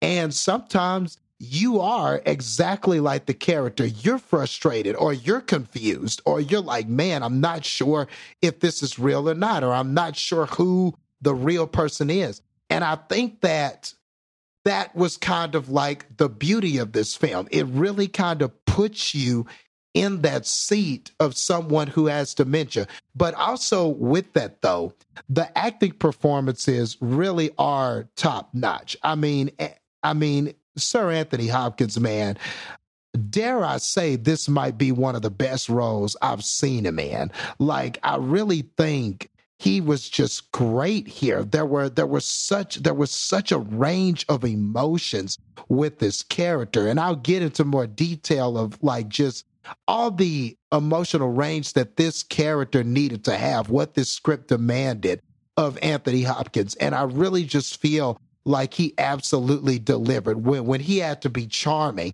there was a bit of charm. When he was when he had when he needed to be condescending and hurtful, he was. When he needed to be defenseless and helpless and tragic, he was. So I really think that all of that um, really comes across in here. And Anthony Hopkins wasn't alone. Olivia Colman, who I am just beginning to love. I mean, I loved her in The Favorite. I mean, j- just about every movie I see Olivia Colman in, she's just great. And I'm used to her being more funny and different things like that. Uh, man, this was more of a dramatic role for her. And she was great in this as this daughter who's trying to take care of her father and just all of the range of emotions that she had to show in this and all the conflict and feelings and, um, and just that obligation and that sense of um, wanting to please your parents and, you know, wanting to not disappoint your parents and things like that. You know, there are all kinds of themes like that in this film. And Olivia Colman is great. I, I really think that this was a noteworthy supporting actor, or I guess actress, performance from her. So I thought that she did great. And really, I think that those two are the crux of this film. The other characters are are, are, are good too, but they're more or less minor characters. They pop in and out, different things like that. But really, this is a vehicle for Anthony Hopkins and Olivia Colman. And I do think that they both shine um, in their roles in this. So all in all, again, I, I can understand why this got the attention of the Oscars. I can understand why Anthony Hopkins won. I'm not going to say that I definitively think it was the best role, but I can definitely understand. This is the kind of role that can land you an Oscar. So it's no surprise to me that he got one. Um, yeah, th- this is a movie, especially if you've got a family member or know somebody who's gone through something like this. I really think that this was very reflective, and it is an eye-opener as to trying to give you perspective on what going through a disease like this must be like. Yeah, I I think that, oh, I don't know, Olivia Colman is an absolute gem. I love her. I think she's fantastic. Um, I just think she's so versatile in what she can do. Like, and, and you mm-hmm. see her, you see her outside of her roles that she plays. And she's just this very like fun loving, you know, kind of silly, but just very sweet person, you know? And I mean, bubbly. She's very yes, bubbly. Bubbly is the too. word. Yes. Um, you know, and it's just so funny because she plays some intense roles too, because I've seen her in a couple of things. She was in The Crown. She played Queen Elizabeth. Um, she was in, you know, The Favorite. And, um, yeah, as Jason mentioned, she's in this, um, this show called Broadchurch. Um, and she's in that, and she's phenomenal in that. She's just, she kills everything that she does. Like, she kills it in everything. Um, I actually would love to see just like a straight comedy with her, um, you know, because she's always got like funny moments when you see her, but just like a straight up comedy. And she, maybe she's done that before. I just haven't seen her in one, but I think that that would be really fun. um, yeah, I'd be down for that. Right. She would just be able to carry that like nobody's business. She's so like, she is a just a gem of an actress and a talent. She's so great.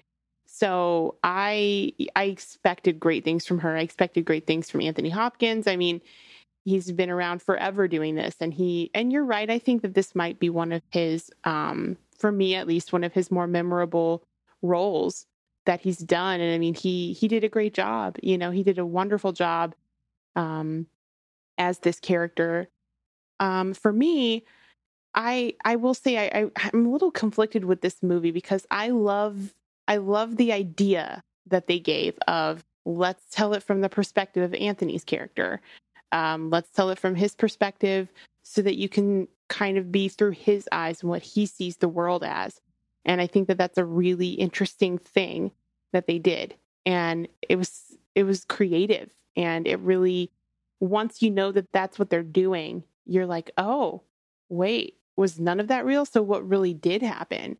And, you know, you just, it really is a game of trying to say, okay, so these fragments of things that we're seeing from his perspective until, you know, until it um, goes to a different scene, you're, you're really just trying to be like, what's going on here? And as, you know, as it could, it just, it really is, it's interesting in that way. But I also, part of me feels like it was a little bit too slow for me. Like it, It was a, an interesting idea because in every scene when things got switched up, I wanted to know what was going to happen.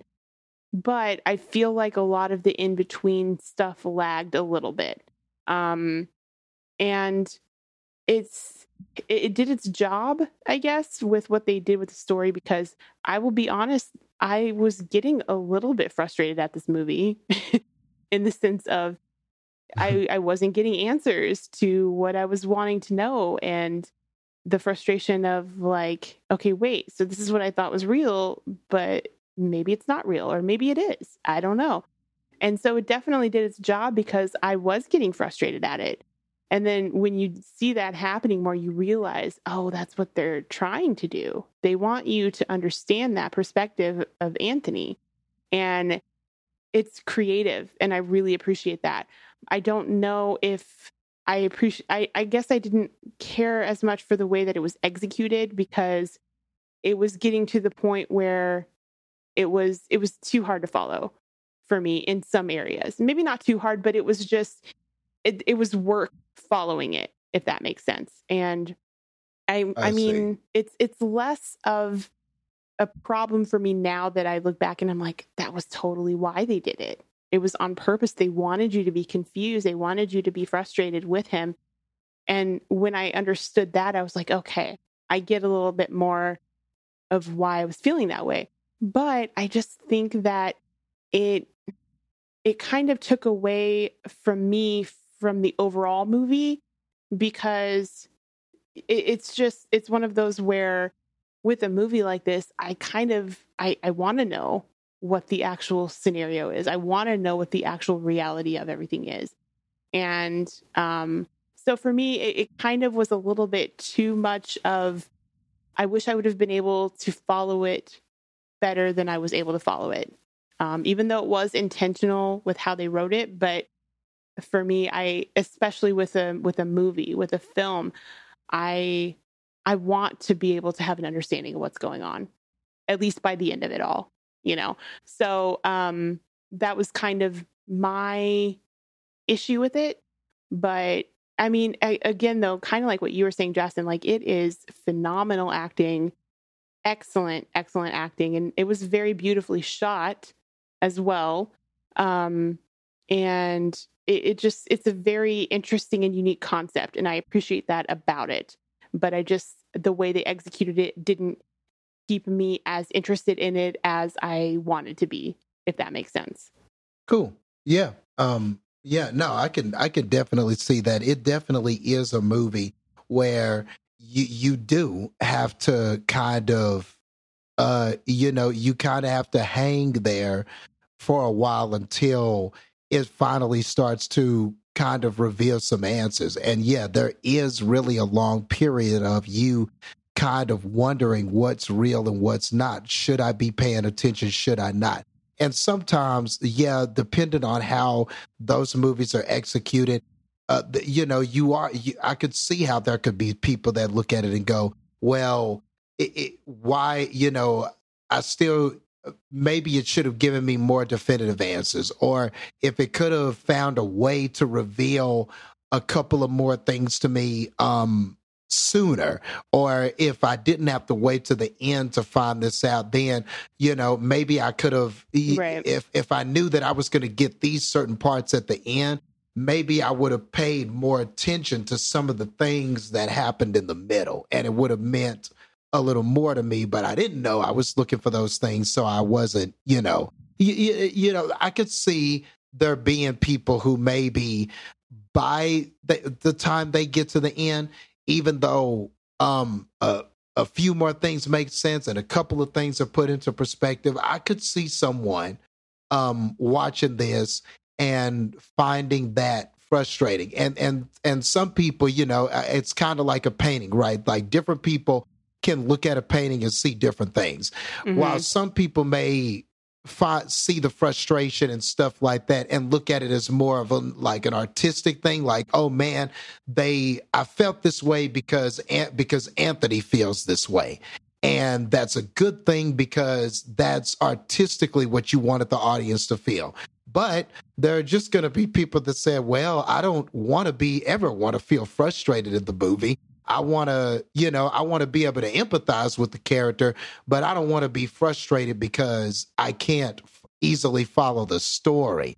And that frustration shouldn't be the, that's not the frustration that the character is feeling.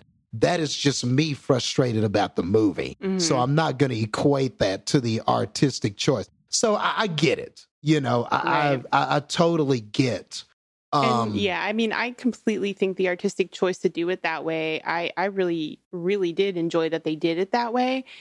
And, and it doesn't take away at all from, like, anything that this movie did as far as what the story was about and anything like that. It's it's just one of those where in stories like this, I, I do appreciate seeing the perspectives of characters.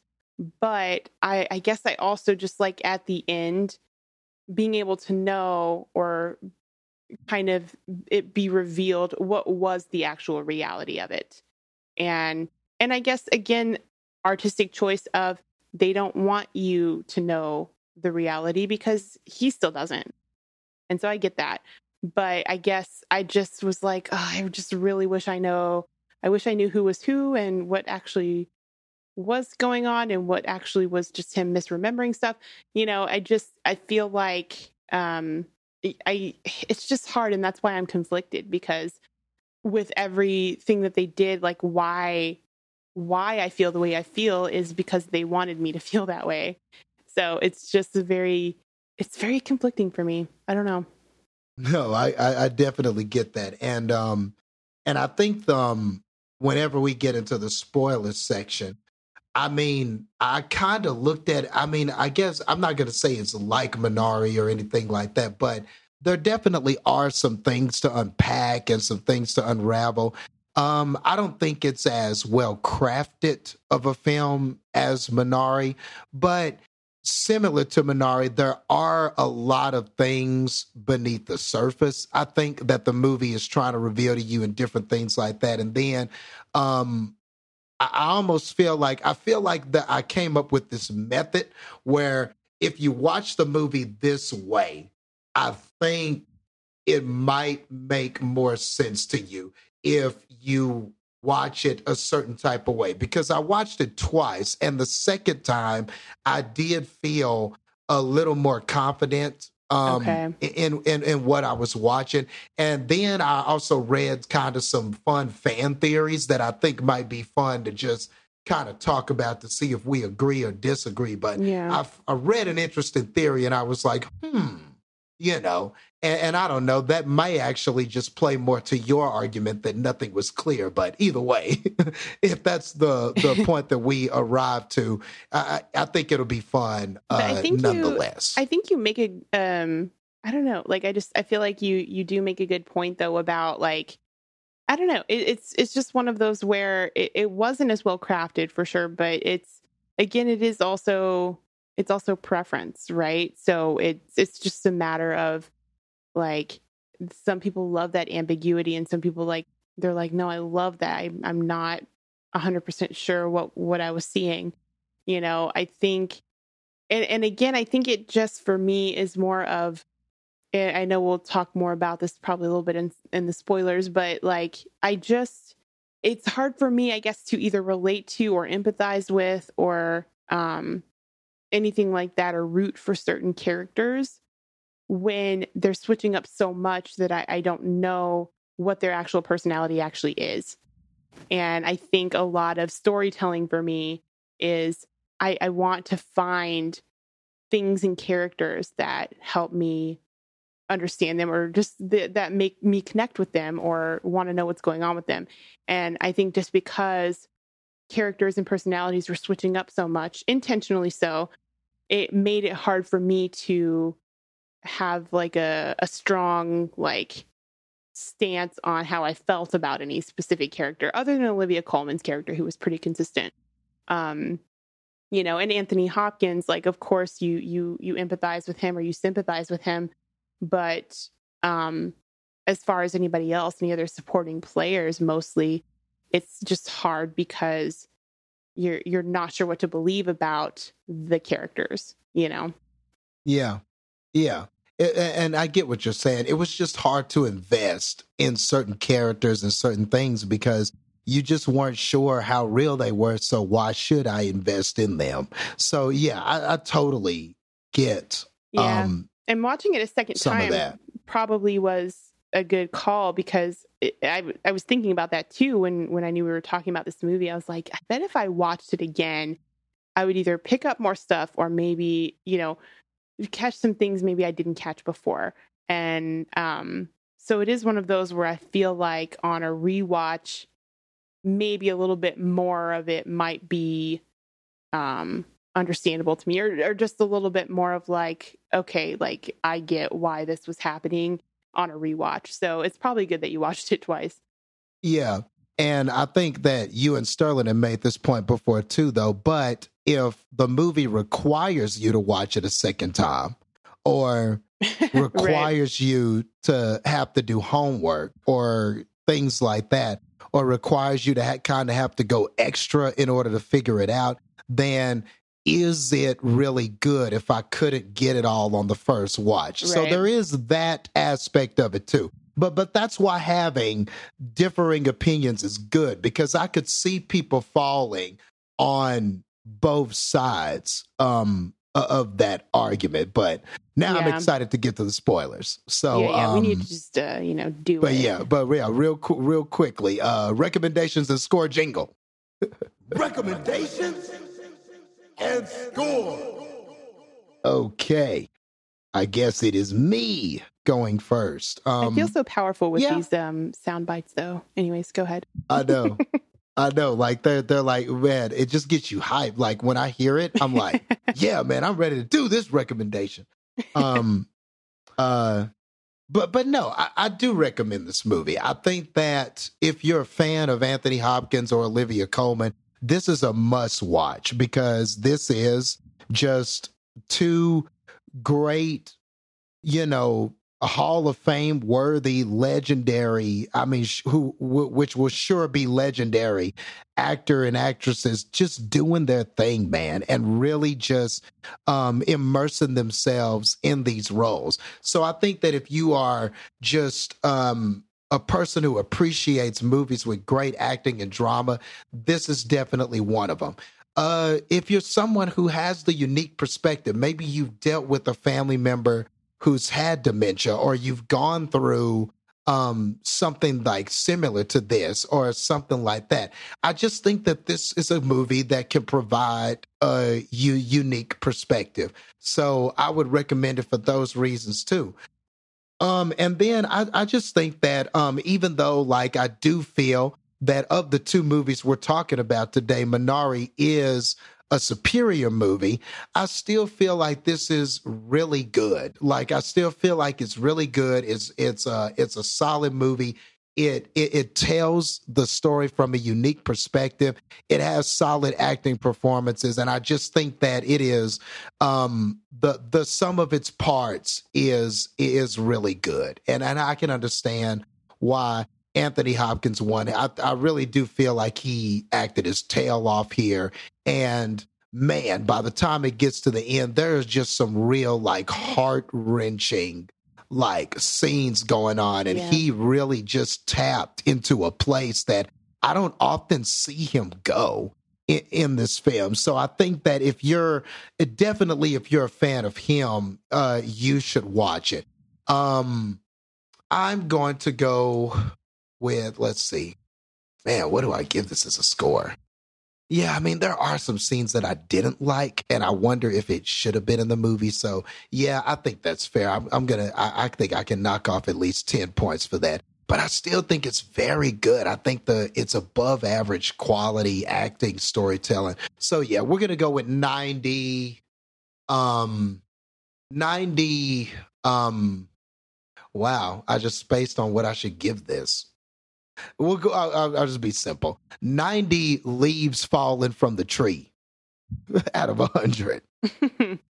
Okay. Yeah, I just it's I'm I'm still so conflicted with my feelings on this movie. um, I I would say I agree with you that it's um if you're a fan of Anthony Hopkins or even Olivia Colman, you know, watch it to see their great performances, because there's absolutely nothing wrong at all with that, because their performances are solid. Um, I mean, and honestly, I think I, I do think I lean more towards I would recommend it, mostly because I, I want other people to kind of see if they understand it. You know, like not not to say like, oh, none of it's understandable, but just saying like, just to see what your take on a movie that's coming from this perspective and told in the way it is, how how do you feel about that? Like, what do you go away feeling after seeing a movie like this? Because like Jason said too, there are some very heartbreaking moments in this.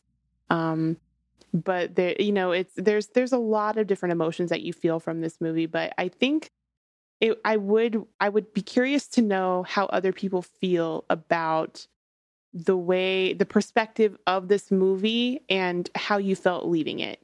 So that is going to be my main reason for recommending it, because, you know, I want to know if I'm alone in that, or if, you know, if, if maybe it's just me, and if it is, you know, hey, that's, that's cool with me. Like I, cause again, I've said, I think if I rewatched it, maybe I would feel a little bit differently, but, um, I, I do, I would just be curious to know, yeah, the, what other people would think about a movie from this perspective. Um, but again, there, there are just some, I guess maybe, yeah, just the, a couple of issues, of course, that I do have with it, and, um, things like that. I, I, I guess I would probably give this, um, yeah, I'll go like a, I'll give it like a seventy, seventy missing watches out of a hundred. It's hard to give Good a score one. for this one for me. This is the hardest time I've ever had trying to figure out a score, because it's not like I hate the movie, you know, and it's yeah. not like I'm like, this is a dumb movie. Um, while it was a little bit slower in some parts, like it's not enough for me to be like, oh, this is terrible, but it's also not quite middle of the road, because it's just, I've never seen anything like this. And that, I think, kind of gives it a little bit of an edge more than I would normally give a score for this movie, because mm-hmm. of the fact that I've never seen anything like it. In, in the sense of how the perspective and how they told this story. And I'm not saying it's like, you know, there's similar movies that do something like it, but just, it's not quite the same, if you get what I mean with it, you know? Yeah. Yeah. Man, this is, I think this is going to be fun trying to break this down or talk about what we think it was and stuff like that. It's going to be fun. It's making so me a little ready? bit insecure, because I'm like, you know, and I, I love psychology, and like, that was what my degree was in. So I'm just like, I want to be empathetic, and I want to, you know what I mean? Like, I'm just like, oh no, should I be feeling differently about this movie? You know, but yeah, but yes, I am, I am ready for us to get onto these spoilers if you are. Yes. Jingle, please. Spoilers. Okay, we have arrived. Um, God, should I start with the theory, or I'll, I'll just reveal that theory that they came up with later? But okay, yeah. So I, I guess the best place to start is just with how is just the, some of the elements that can sometimes make this narrative confusing. Like when the movie opens, you're essentially seeing different people play his daughter, Anne, and Anne's um, and Anne's husband, Paul. So there are times where um, where Olivia Colman is not Anne. Anne is played by somebody else, and then the person, and then the actor who we find out is the actual Paul. Doesn't start that way. It's actually somebody else, um, uh, somebody else who we don't find out to the end who these people actually are. So there are parts in this movie where we're hearing these names and they're associated with different people. But then there are parts where then we're with Olivia Colman and she's being called Anne. You know, Anthony, her and Anthony are having interactions and stuff, and she's Anne. And Um, and then we see Paul, and Paul is a different man. So just right there, you can see how sometimes the narrative can be confusing, because we're calling people who look different by the same names. So as a viewer, you're sitting there and you're going, okay, who's the real Paul? who's the real Anne? Are they both the the the Paul? Are they both the Anne? Are none of them? Like, like, like you know, is this, there was even a part in it where when, when Anthony Hopkins kept mentioning the other sister, and he kept saying, you know, your sister, uh, I don't know where she is, but, you know, I know that she's away and on holiday or wherever she is, but man, I really loved her and I loved her paintings and all of this kind of stuff. Like, there are these parts where he's talking about Anne's sister. And then there were, and then the way that Olivia Colman was acting, like, you could tell when those scenes would happen, like, she, and her acting was just so great. You could just tell that when he would mention the sister, how it was kind of ripping her apart, like she was feeling something emotionally. And I started to wonder, is this the other sister? Is Anne dead? And this actually the other sister? Mm-hmm. Or is or is Anne, you, you know, I, there were parts, though, before I knew what was kind of happening, I was like, is this the other sister? You know, or oh, is the sister dead? Or is, you know, is it possible that he thinks this is Anne, but really this is the other sister? You know, there were even parts where I was wondering that, you know, and she just didn't have the heart to tell him or something like that. Like, I was wondering, there were even parts where, because it was showing so many different people represent so many different characters, I was even questioning that for a little bit. And then finally I was like, oh, okay, okay, I know who, I know Olivia Colman is Anne, and this guy that we keep seeing in the scenes with, um, with Olivia Colman, that's the actual Paul. And so that's why yeah. I said, I think um, the easiest way to watch this movie is you almost have to divide it into two parts. There are the scenes with Anthony Hopkins, which is where all the craziness is happening and the switching of people and the memory loss and the dementia is happening. And then there are the scenes without Anthony Hopkins. And those scenes are the truth.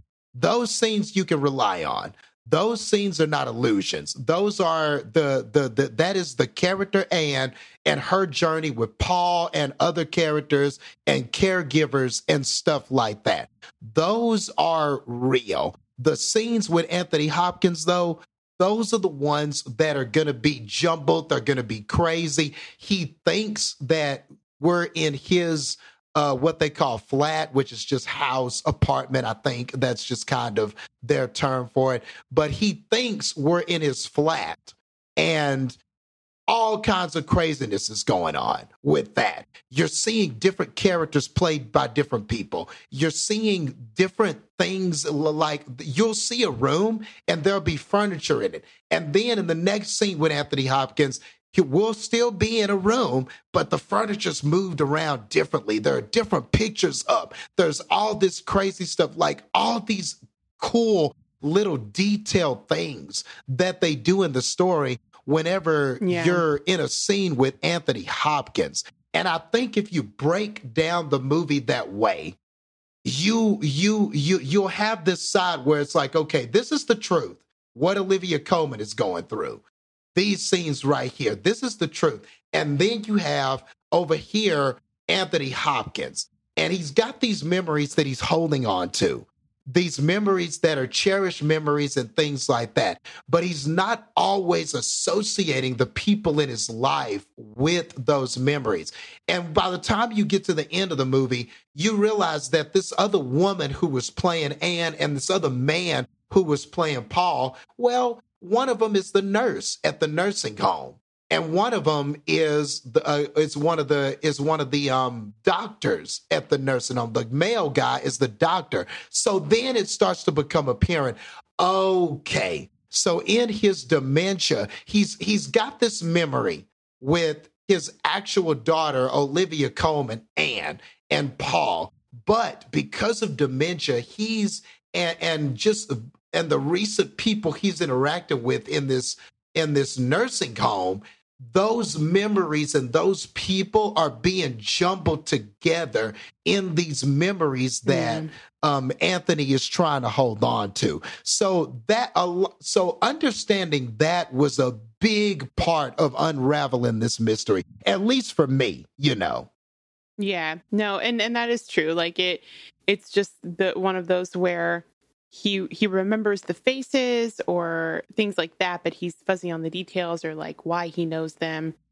And so, yeah, I no, I think that that that does help. Like, but it's it's one of those where it's so right at the end where you get that that I'm like, oh, you know, you get that little bit of like the light bulb going off. But yeah, I think, um, yeah, I, and and it was just one of those where whatever face you see that he has first associated with a person is kind of, at least for me, I'm like, well, that's, who is that? Is that Paul? Is that not Paul? Like, it's, you know what I mean? So it's, um, yeah, but it's, it, it is just interesting how, um, also very opposite some of these personalities are with this, the faces that he's associating with them. But I do also agree though about, um, Anne or Olivia Colman, um, her character, she, every emotion that she wears on her face is so great. Um, like you, you just know that she's like, she wants, she wants her dad's approval. And, and she, you know, just like you see sometimes just the real sadness in her eyes when he doesn't remember stuff. And you also see like mm. when he's, when he's having a good day or a good moment, or he's being kind to her. Like, she is just so extra, like, happy about that. And just, you also see how very easily she she gives up having her own normal life to care for her, her father. And um, when you mention about, like, he thinks that it's his place. And the fact that, really, I unless I'm forgetting, I don't think she ever mentions like, no, Dad, this is my place. Does she say that at any point, or she just kind of lets him lets him be with it? I'm trying to remember. Does she say that to him? I know she says it to the caregiver. That yeah, we've been that right, that no, yeah. he's living here. I know she says it to the caregiver, but I and her and Paul. Um, imply yeah. that it's her place, but no, I don't think she ever says it to Anthony. Not that I remember. Mm-hmm. Yeah. And it just, I think that kind of speaks also to like, she just, you could tell that she, she doesn't want to confuse him more by throwing in a wrench to something that he thinks is real. But sometimes it's too hard for her and too heartbreaking for her to not clarify it or not tell him that. And It's mm. just, it's so hard to see it because like it, it's, I mean, having dementia, I can imagine, or knowing someone or having a loved one that has that. I just, I imagine that it is as absolutely hard as they portray it to be in this movie. Um, and it's, it's, it's just one of those where, yeah, when they talk about the sister too, and you see her sadness about it, but also her just like, you know, I'm the one that's taking care of you. I'm the one that's here for you. I'm the one that's around. Yeah. Like, why am I not good enough kind of attitude or kind of uh, mentality that she has. And that's also like an, an extra layer on top of him having the dementia is just never seemingly approving of her as, as often as he should be, or hardly at all, really. You know, there's moments where I think he realizes that he needs to appreciate her more. But, you know, in his state of mind, it, it's it's faded away so quickly when he has those moments with her. And um, it just, it has to make it really hard for her because she's taking on this whole burden and she's not even appreciated for it, for one. But also, even more than that, I think it's just the fact that, you know, he he's just so un, unstable with how he will be emotionally. And that can be super draining on somebody who's looking after him, you know? Yeah, that's a great point. And they do so many things with um, Olivia Colman or Anne in this. Like, I, I remember that, just that subtle scene where she's looking out of her window and she's seeing this couple enjoying each other.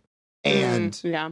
it's almost like she's looking at the life that she wishes she could have, but she can't have it because of all this time she's been taking care of her father in the flat. And, you know, the husband, Paul, um, although sometimes he kind of seemed a little forward or maybe even a little bit selfish, or sometimes you were like, man, dude, why is he being such a, you know, but I think really, he did have her best intentions at heart. He was trying to tell her that she needs to let go, that it's time yeah. to, a, a, you know, admit that he it's time for him to move to the next stage of his life and everything like that. And you could see how frustrating that was. And yeah, like you said, just her, whenever she got uh, just an inkling of Anthony's approval, when he said that she looked good, that big smile that she had on her face, whenever he said that to her.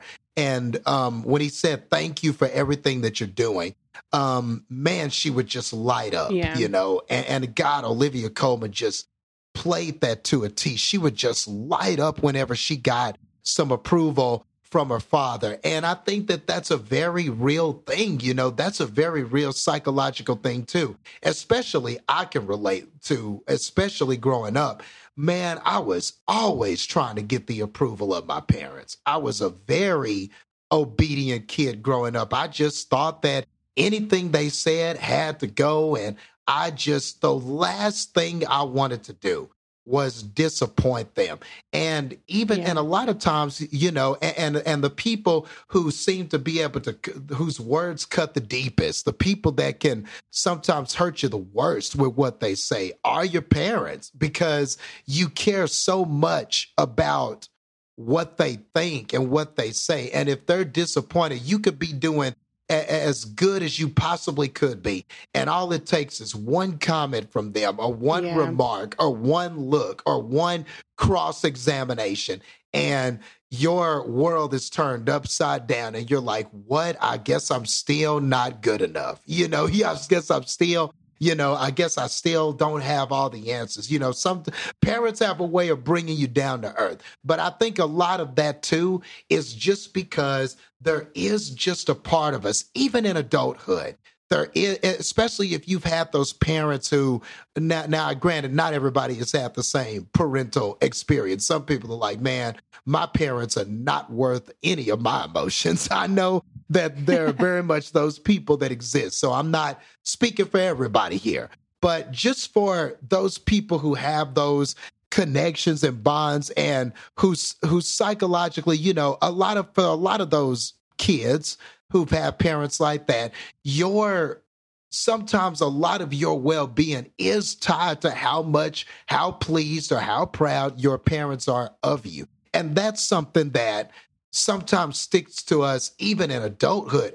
Hell, sometimes even when parents have are in the grave, you still hear kids talking about, right. I hope my mom would be proud of me, or I hope my dad would be proud of me. That's a real thing, you know? So, For sure, yeah. um, yeah. So, so I'm glad that that was touched on here.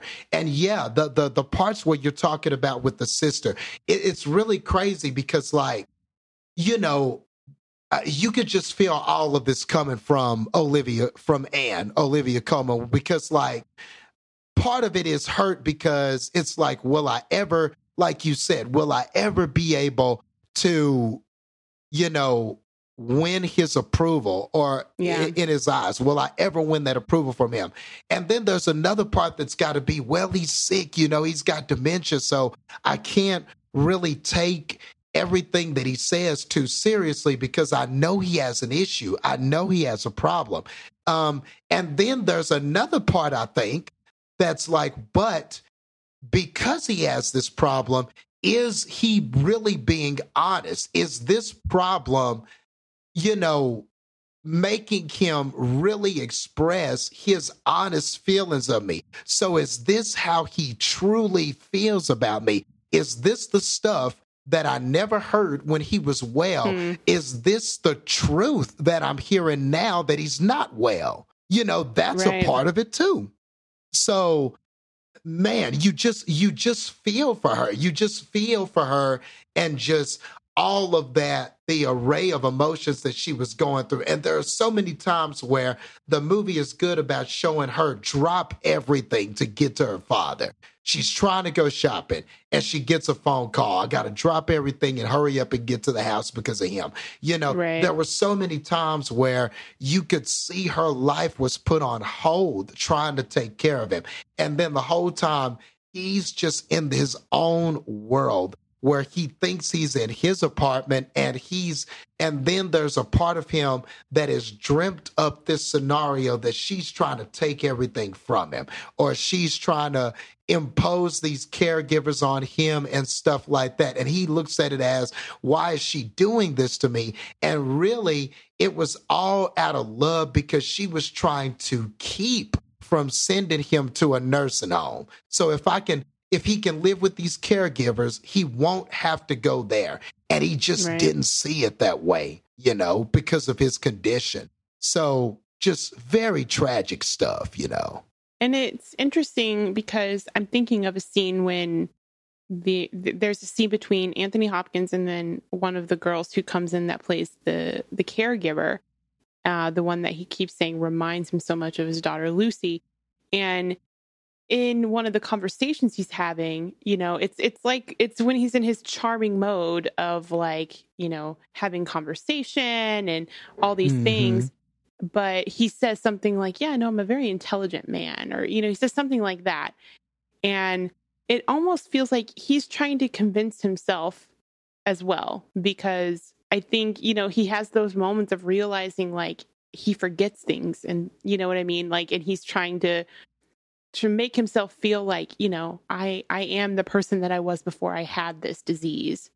And I mm-hmm. feel like he was doing that in some moments. And it even, even at the end, like when he's in the, um, the, the home and he's talking to the nurse and, um, he keeps saying, you know, or he was like, what's your name? And then she, she was saying her name's Catherine. And he's like, oh yeah, yeah, of course. I remember that, you know? And, and it's just like, you know, he didn't actually, but that he, he knew that he should remember it. Yeah. And just moments like that where you feel like he he he wants to so badly not be confined by or controlled by the sickness that he has. And so he's he's trying to at some points convince himself that it's not the case. And it's I think it's also and and I think that's probably something that a lot of people that might have dementia that probably struggle with that, because they don't want to believe that they don't remember things or that they're losing their memory or confusing things. I mean, who wants to admit that that's what it is? You know what I mean? So I, I feel like, um, but just in those moments, and it could have also been when he's talking with the, the, the caregiver at the, his, what he thinks is his house. Um, it, it could be like maybe that he was thinking he was a younger version of himself at the time. And, and that's just how he spoke and how he was and, you know, how he mm-hmm. would be with people. Maybe he was thinking he was, you know, in a different time period or whatever. Um, or it could have been him still just trying to convince her that like he is not losing his mind, you know? So it's, it's interesting because there are also layers to this movie where you, you I guess you, you're never fully sure what's going on in his mind because he's not even fully sure what's going on in his mind. So you're also trying to figure out who is he, who was he before this? Like what, what is true about his life that he's saying is true before he had dementia. And that's kind of why I really, um, I, I, the, the whole idea of the watch and the, the symbolism of that watch and how he's, he's always looking for it or stuff like that, where, mm-hmm. and, and you feel like it's, it's such a great symbol of one, the, the preciousness of what time is to him, like how much time does he have, yeah. things like that. But also the idea of time is being taken from me. And that's why he can never find his watch. And, um, yeah, you know, not, yeah, not knowing where the time's gone or not even knowing like what day it is or what year it is or anything like that. And I just think that that was actually a really, really important symbolism that they put in this movie to represent Anthony, um, because there's just so many things about time in this movie, and time lapses and time jumps, and um, in general, like, how much time do I have with my family or with anybody? Um, you know, and so I just, I, I really think that that was a very important, um, yet somewhat subtle thing that they put in this film to kind of show you, you know, it, it, it's pretty much a complete symbol of Anthony and his, and who he is. So, yeah. Yeah. You're dead on with that, because whether you look at it as he was losing track of time, losing his time. I, I, like you said, all of that is encapsulated in what was going on with that watch. And sometimes he lost it. Sometimes he was the one hiding it and was forgetting where he put mm, it, yeah. kind of like his memories, you know, storing these memories, but forgetting exactly what they were, who was there, the the faces of the people. You know, it's a great allegory for what was going on inside of him mentally. And so that so when you look at these scenes, you get the sense that these are all things that he somewhat remembered and cherished. He remembers that talk he had with Anne where she was saying, I'm going to Paris. You know, I'm going to Paris and where I'm going to live, I'm moving to Paris, I'm going to live there. He remembers that. He remembers how he felt when that conversation happened. He kind of remembers, uh, you know, that, that she was there and they were having a big discussion about how his life was going to change and he was going to this nursing home. But like I said, it's just, even though that memory is there and he's trying to hold on to it, Uh, you know, the, the the watch, the time is lost, the people are lost, the the the exact faces that were there. What exactly yeah. was said is a little jumbled. Like, but that how he felt during that memory, the fact that that was a memory that he was trying to hold on to was definitely there. You know, it was definitely there. And then, like, when you think about the medical staff, the nurse, and how she kind of was with him, like at that, that ending scene when he broke down and she was holding him and talking to him about, you know, and kind of consoling him in that moment and stuff like that. You, you get the point that that had not been the only time she had done something like that.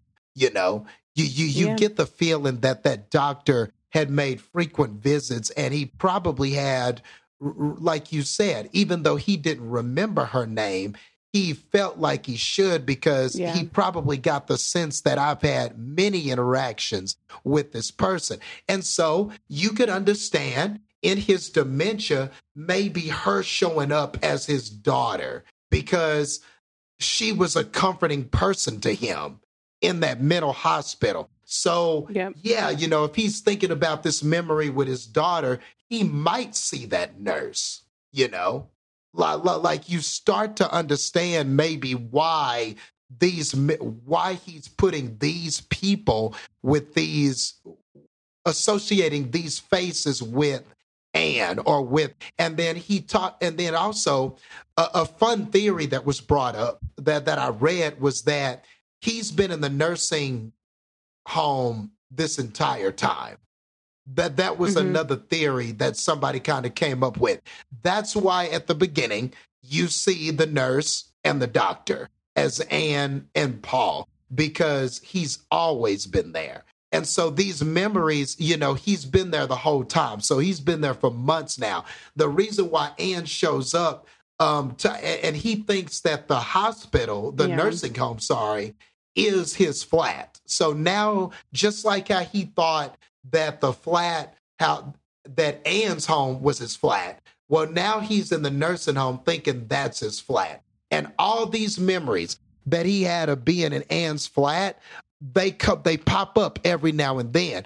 And Anne, they said, would make visits to the nursing home from time to time and come see him. So it would make sense that he would have these interactions with Anne, but were they ever actually at, you know, but were we seeing, um, you know, the, the, the parts where he was imagining himself in this flat and everything like that? Were we seeing where we actually looking at scenes of him in the actual flat of Anne, or were we in the hospital the whole time? You know, were, were we in the um the nursing home? I keep saying hospital, the nursing home the whole time. And he was just kind of having these memories were all being disjointed within that nursing home, which is why sometimes the the doctor was Paul or the nurse was Anne, et cetera, et cetera. Or why he could see Anne there because she was visiting the nursing home, et cetera, et cetera. So see, I even thought that was kind of a fun theory, you know? Hmm. Yeah, so, I mean, I, because I, I kind of wondered that too, like for the one you were saying where he's been in the that home the whole time. I wondered that too, but it's just hard to know, you know, because like, um, you know, the conversations that he was having with Anne and the first conversation, well, I guess technically, yeah, that first conversation when she mentions that she's going to go to Paris. And, um, but then at the end of the movie, when she's sitting with him and she's like, you know, I feel like when I go to Paris, maybe this would be a good place for you to stay, you know? So I guess that's why you don't realize like it, why it feels like maybe he hasn't been there the whole time. But yeah, again, it's weird too, because at one point the nurse tells him, um, Like, because he, doesn't he ask something about, like, how long have I been here? And she says it's been several weeks now or something like that. But maybe it was just, yeah. I maybe it was specifically that room or maybe it was just specifically with her. I don't know. So that's why it's it's hard to know. You know what I mean? Or maybe yeah. she was and trying then, to comfort him by just saying, like, oh, it's only been a few weeks. Like, who knows, you know? Yeah, yeah. And then even when you look in the, his room with the nursing home, there are some familiar pictures in there, like family photos in there. There's kind of some stuff in there that you recognize from the flat. So I, I, I kind of get that theory and where people are coming from. But yeah, like you said, I, I don't know if I one hundred percent agree with that, though, because I do believe that there had to have been some scenes where we were at Anne's flat. You know, those scenes took place. Those things, especially like, like I yeah. said, when you divide that line, the, the the the talks that she was having with Paul and all that stuff, that had to have happened, you know? So there had to be a, a transition point. Like Anne at some point had a talk with him and said, okay, I'm going to Paris. This is where you might, uh, where you might be able to stay. And of course they had to have had that, that talk. And he had to have been placed there. And I guess what they're saying is when. Like, when you open up the movie, yeah. he could have already been there, which is why he saw the nurse's aide and all of them, which does make sense. He had to have been there, right? Like, like at the beginning, he had to have been there. So are we there mm-hmm. the whole time and we're flashing back to stuff that already happened? And it's just... Oh, it's just Anne's memories and his memories kind of coming together, but all that has already happened, and we're in the the nursing right. home when the movie starts because we are seeing the doctor and the nurse as Anne and Paul. So, you know, it's interesting. You know, it's but but it's but it's kind of to your point, like if that's the case, it's not completely clear. And should the movie get points for that or should it get a deduction for that, you know? Exactly. It's so conflicting because it's like, I get why you did it, but part of me wants it to be where it's clear, you know? Um, yeah, just tell me what it is. Yeah, exactly. And that was another give me the thing, answer. That, and that was another thing too. Like I was trying to decide if like technically at the end was that, did he die at the end or... Was he just at his, because I mean, he, he really, his mental state was getting so bad. You know what I mean? Like, I just don't, I don't know if that was kind of what they were trying to imply, you know, um, when they cut away and they're going to the leaves and all of that. I didn't know if that's what they were trying to imply or not. Yeah, I was kind of like, huh, the leaves? So I kind of looked it up, and a common thing that happens when a tree dies is that it loses its leaves. And, you know, he had that line where he was like, I feel like I'm losing all my leads. Oh, yeah, that's true. Remember when he kind of said, yeah. So it's like that realization that he is deteriorated. He is dying. You know, he is on the the verge of death.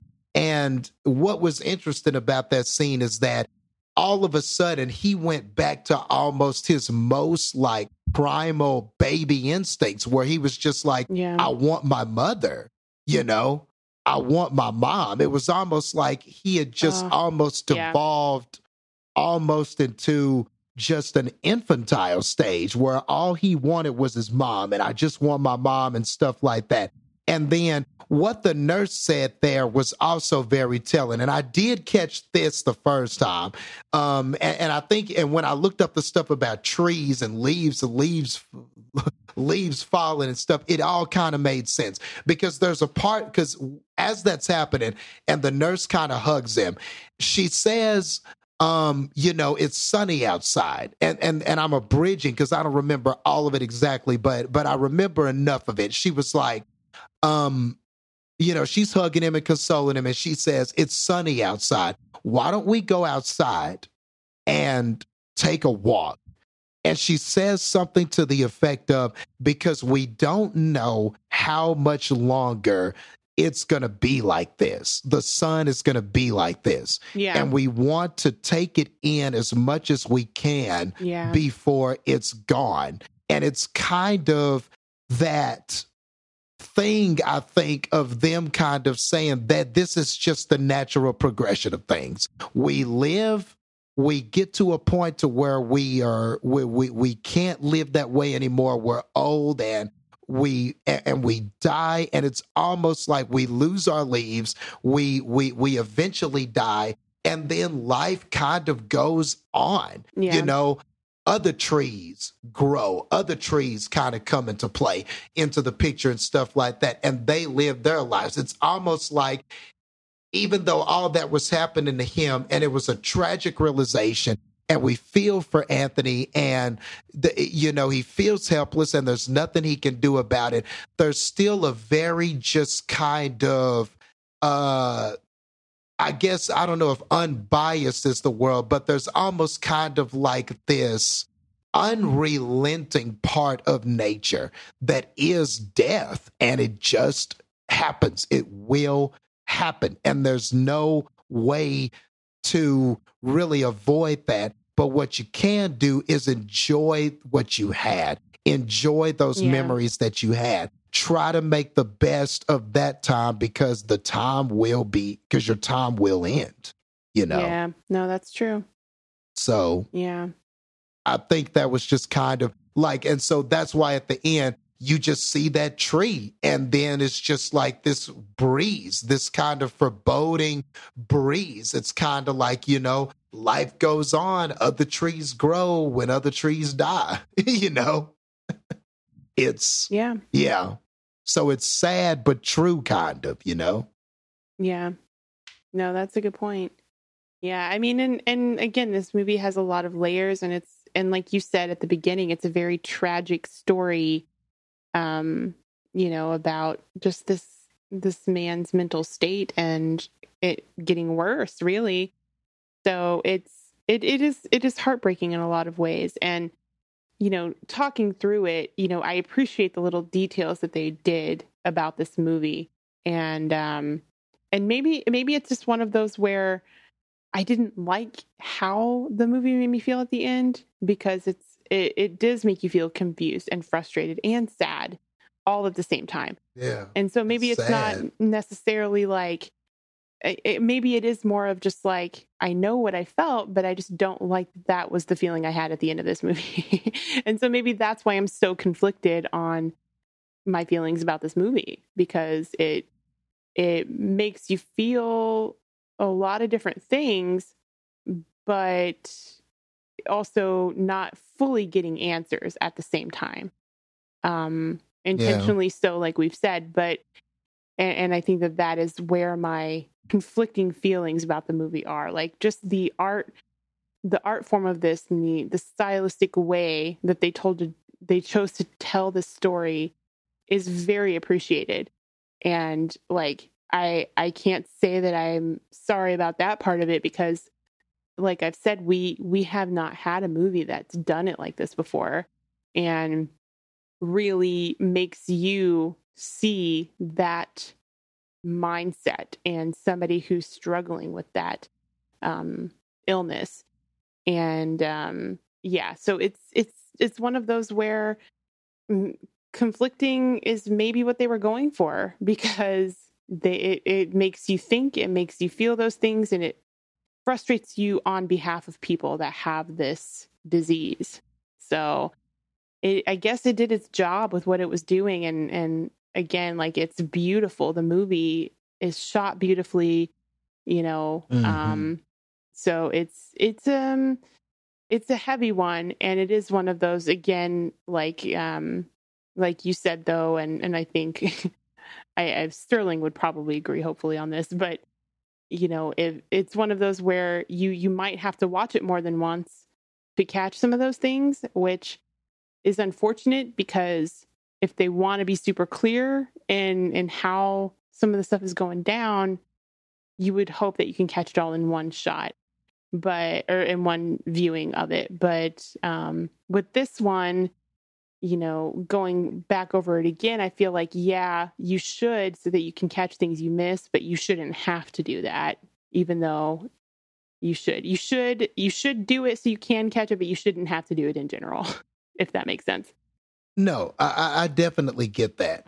And, um, and I haven't read a lot of what other people are saying about this and stuff like that. I mean, sometimes, you know, um, Sometimes there, there are just, I think that sometimes there are just movies that we, we, we understand and comprehend. And then sometimes there are just movies that take a, a second effort. You know, I, I'm not in the same camp as Sterling sometimes is with that, where he's like, well, if I have to do, you know, and I get it though. Like, I definitely get it. And I've heard that that kind of stance before. Like, if I got to do extra work, or if I got to watch it twice in order to get it, then if I couldn't get it the first time, it, then is it really that good? And I get that.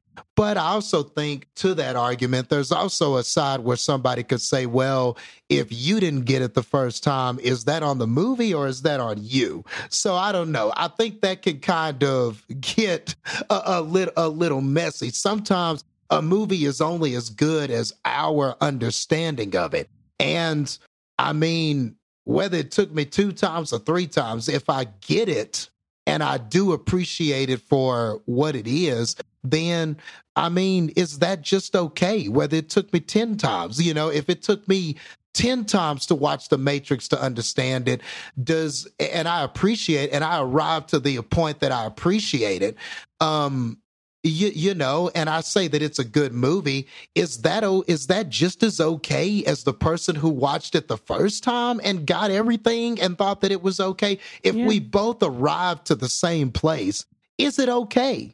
If it took me ten right. times, if it took you five times, is it okay? If if if both of us start off at three hundred pounds and we have a goal to get to one hundred pounds, and it took me ten months to get there and it took you three years to get there, I, does it really matter that I did it faster? Isn't it just good that we both arrived to the same point? So I don't know. You know, that's just kind of something, you know, sometimes is it the movie or is it just that sometimes you got to watch it twice? You know, I had to watch Matrix more than once to get it. And yeah. some of my friends saw it one time and got everything on the first sitting. And I was still like, man, I'm going to have to go and watch this again, man. I didn't, I didn't really catch all the stuff with Neo and the code and all this stuff. And I, I just thought that, and I didn't, I don't know. I didn't knock the movie for that. I was just like, well, it took me. I just kind of internalized that and said, well, it just took me more times. But hey, I got mm-hmm. it. You know, right. I appreciate it. I will stand there and say, yeah, The Matrix is a great movie. Um, and even though it took me two times to arrive to that, it's okay. I think it's all good, you know? Uh, um, and either some people, way. So, some people might like, want, like some people might be okay with it. Like, you know what? I want to watch it more than once. You know, maybe some people are on, on board with that kind of thing. For me, maybe it's just the subject matter though, too. It's like, it's hard for me to want to watch a storyline like this more than once because it's just hard to watch in general because of the subject matter. But again, other people might be like, no, I love this. And like, I want to rewatch it. And, and, um, you know, it's, it is very much a preference thing. Like what's your cup of tea and what's not. So, yeah. True.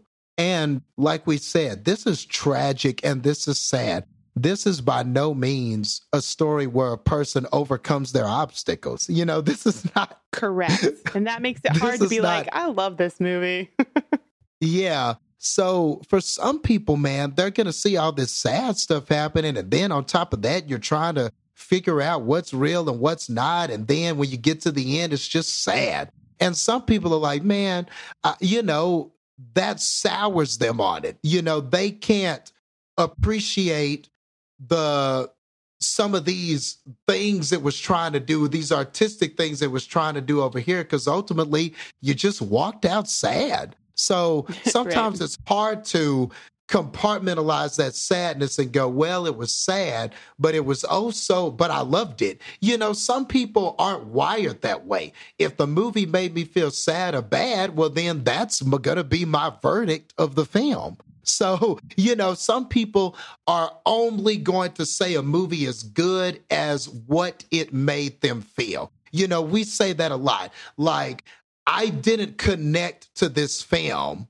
so therefore I don't think that this film is very good, or I really connected to this film, so I think that this film is great. And probably the truth is somewhere in between. You don't always have to connect to a film.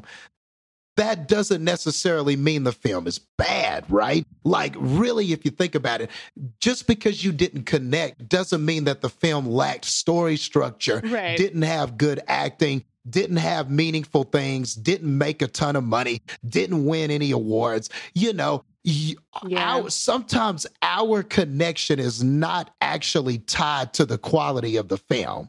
No, but, that's, that's very true, because I think that, like, There, there's plenty of movies where I'm just like, no, the movie was very well made. It was very well acted. I just personally did not like the movie. You know what I mean?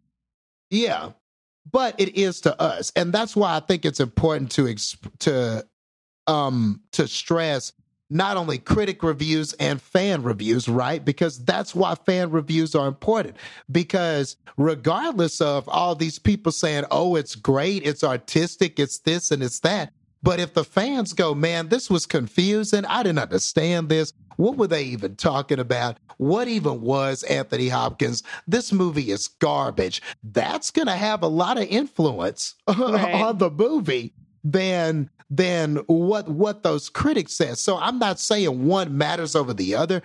I'm just saying be cognizant of that. You know, I think that it's important to be able to say, look, I hated this movie. I, I want to be that. I'm just that guy that I'm like, look, I hated this movie, but the movie is great. I'm that guy, you know, right. I'm that guy. I didn't like this at all. I, I didn't connect with this. I didn't understand this, but the movie is excellent. The I movie mean, it's, does it's, have a, you know, this, this, that, this, this, this, and the other. So, but I still didn't like it. And I think you got to be able to make that distinction too, you know.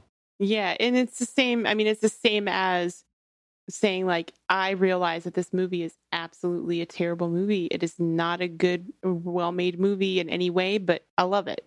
It's the same concept, just in reverse, you know? Mm-hmm. Exactly. So you got to be able to go um, both ways with that. But that's why this is good, you know, to get all these different opinions. And, and you know, and there are people out there who, when they watch movies, they're watching them at face value. They're not looking for all these hidden meanings and all these deep things. And what did, when when, the, when Anthony Hopkins was listening to the C D and it skipped a bunch of times and he lost track of it, that was an allegory for his brain. Some people don't care. They just, they, they just watched it, you know, they just watched it and they saw the C D skip. And yeah. man, that sucks, you know, and they probably just had a thought, yeah, that really sucks when a C D skips like that. They may not have been thinking that this was an allegory for his. Not every viewer, not everybody watches movies the same. And that's kind of the beauty of it. Like, like I said, um, way a, a while back in hour one, it, it's, it's like a painting sometimes. You know, you might look at a painting and say, oh man, you know, I just really like that. This painter used the color red, and that's it. That's about all I like about this painting. And then somebody else will come and go, oh man, the beauty, the, the, the structure of the lines, and he gets really chaotic in this corner, and then you can see how it slowly declines to this and this corner. And is one view necessarily better than the other? No. It all depends on where you fall on that spectrum. If you're somebody that just watch this movie at face value, yes, I could see you going, man, a lot of this was was just puzzling and quizzical. And even if you tell me it has all these great meanings, it still doesn't take away the fact that it was too puzzling and that at the end you just feel sad. So I was confused yeah. for half the movie. And then at the end, I was just sad. Right. You know, yeah. I don't care about the allegory of death. I mean, I just wanted You know, I was just sad. Yeah, but again, it doesn't mean it doesn't do its job, because if the point was to True. give you the perspective of, look at how frustrating it is when you have to deal with not remembering things and stuff like that, on top of, this is really sad that this is something that you, you, there's not a happy ending for people who have this. And so in that sense, it does its job as a movie and telling the story it wanted to tell. And for that sake, you cannot say that it was a bad movie, really. I mean, I guess you could if the, you know what I mean? But in, in general, if my feelings coming out of it are, well, um, I, like you said, I was confused and frustrated at what was going on in the movie. And then at the end, I was just sad.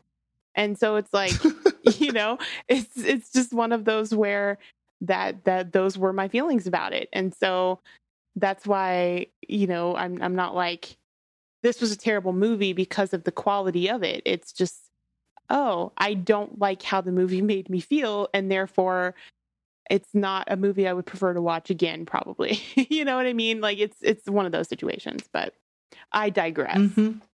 Yeah, yeah. And I mean, seventy is still a respectable score. It's not like that's not passing. It's not like that's a bad score. You know what I mean? It's not yeah. like you gave it a terrible score. So I, I'm, yeah, I'm totally in agreement uh, with that. And yeah, and like you said, it it's just, it is sad because this is a movie about closure, but it's like not the good closures. It's the bad ones, the ones that we don't always want to face and stuff like that, because, you know, the movie is called The Father, not just because Anthony Hopkins is a father, but it's also about him, like, not really being able to be the father too, right? Like, he's the father, but instead of him taking care of his daughters, he's being taken care of now. He can't really console his daughter like he used to. He's not the person that he was to yeah. her.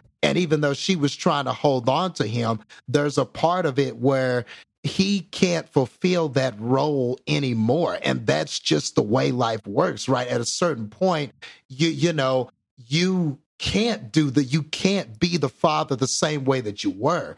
And there has to be a closure there. There had to be a closure for Olivia Colman, and there had to be a closure for her and her relationship to her father. She had to let him go. And that's not an easy thing to do. This is somebody who raised you. You've grown up with and known them and cared about what they thought about you your whole life. So that's an ugly closure and one that you have to accept. And then there's the closure of death.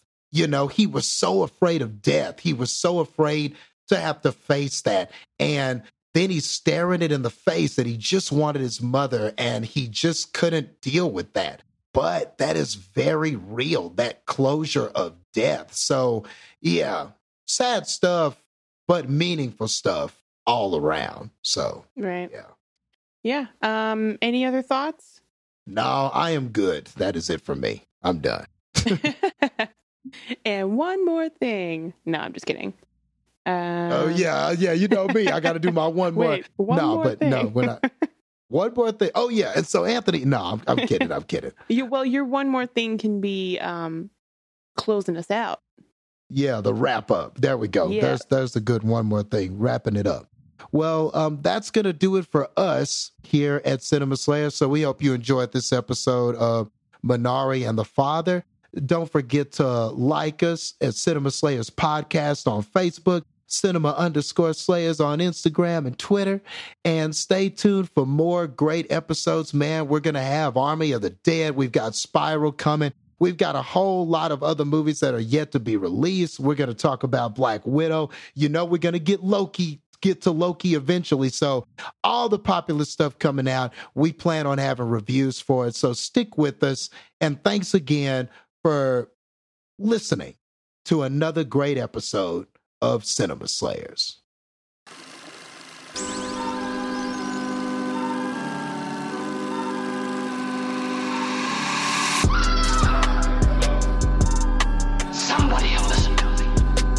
Oh, yeah, I'm supposed to sing. You. Uh, All right. Are you ready? Yes. Rolling Stone. Papa was a Rolling Stone. Cinema Slayers. Yeah, that's right. Papa was a Rolling Stone. There, I'm done.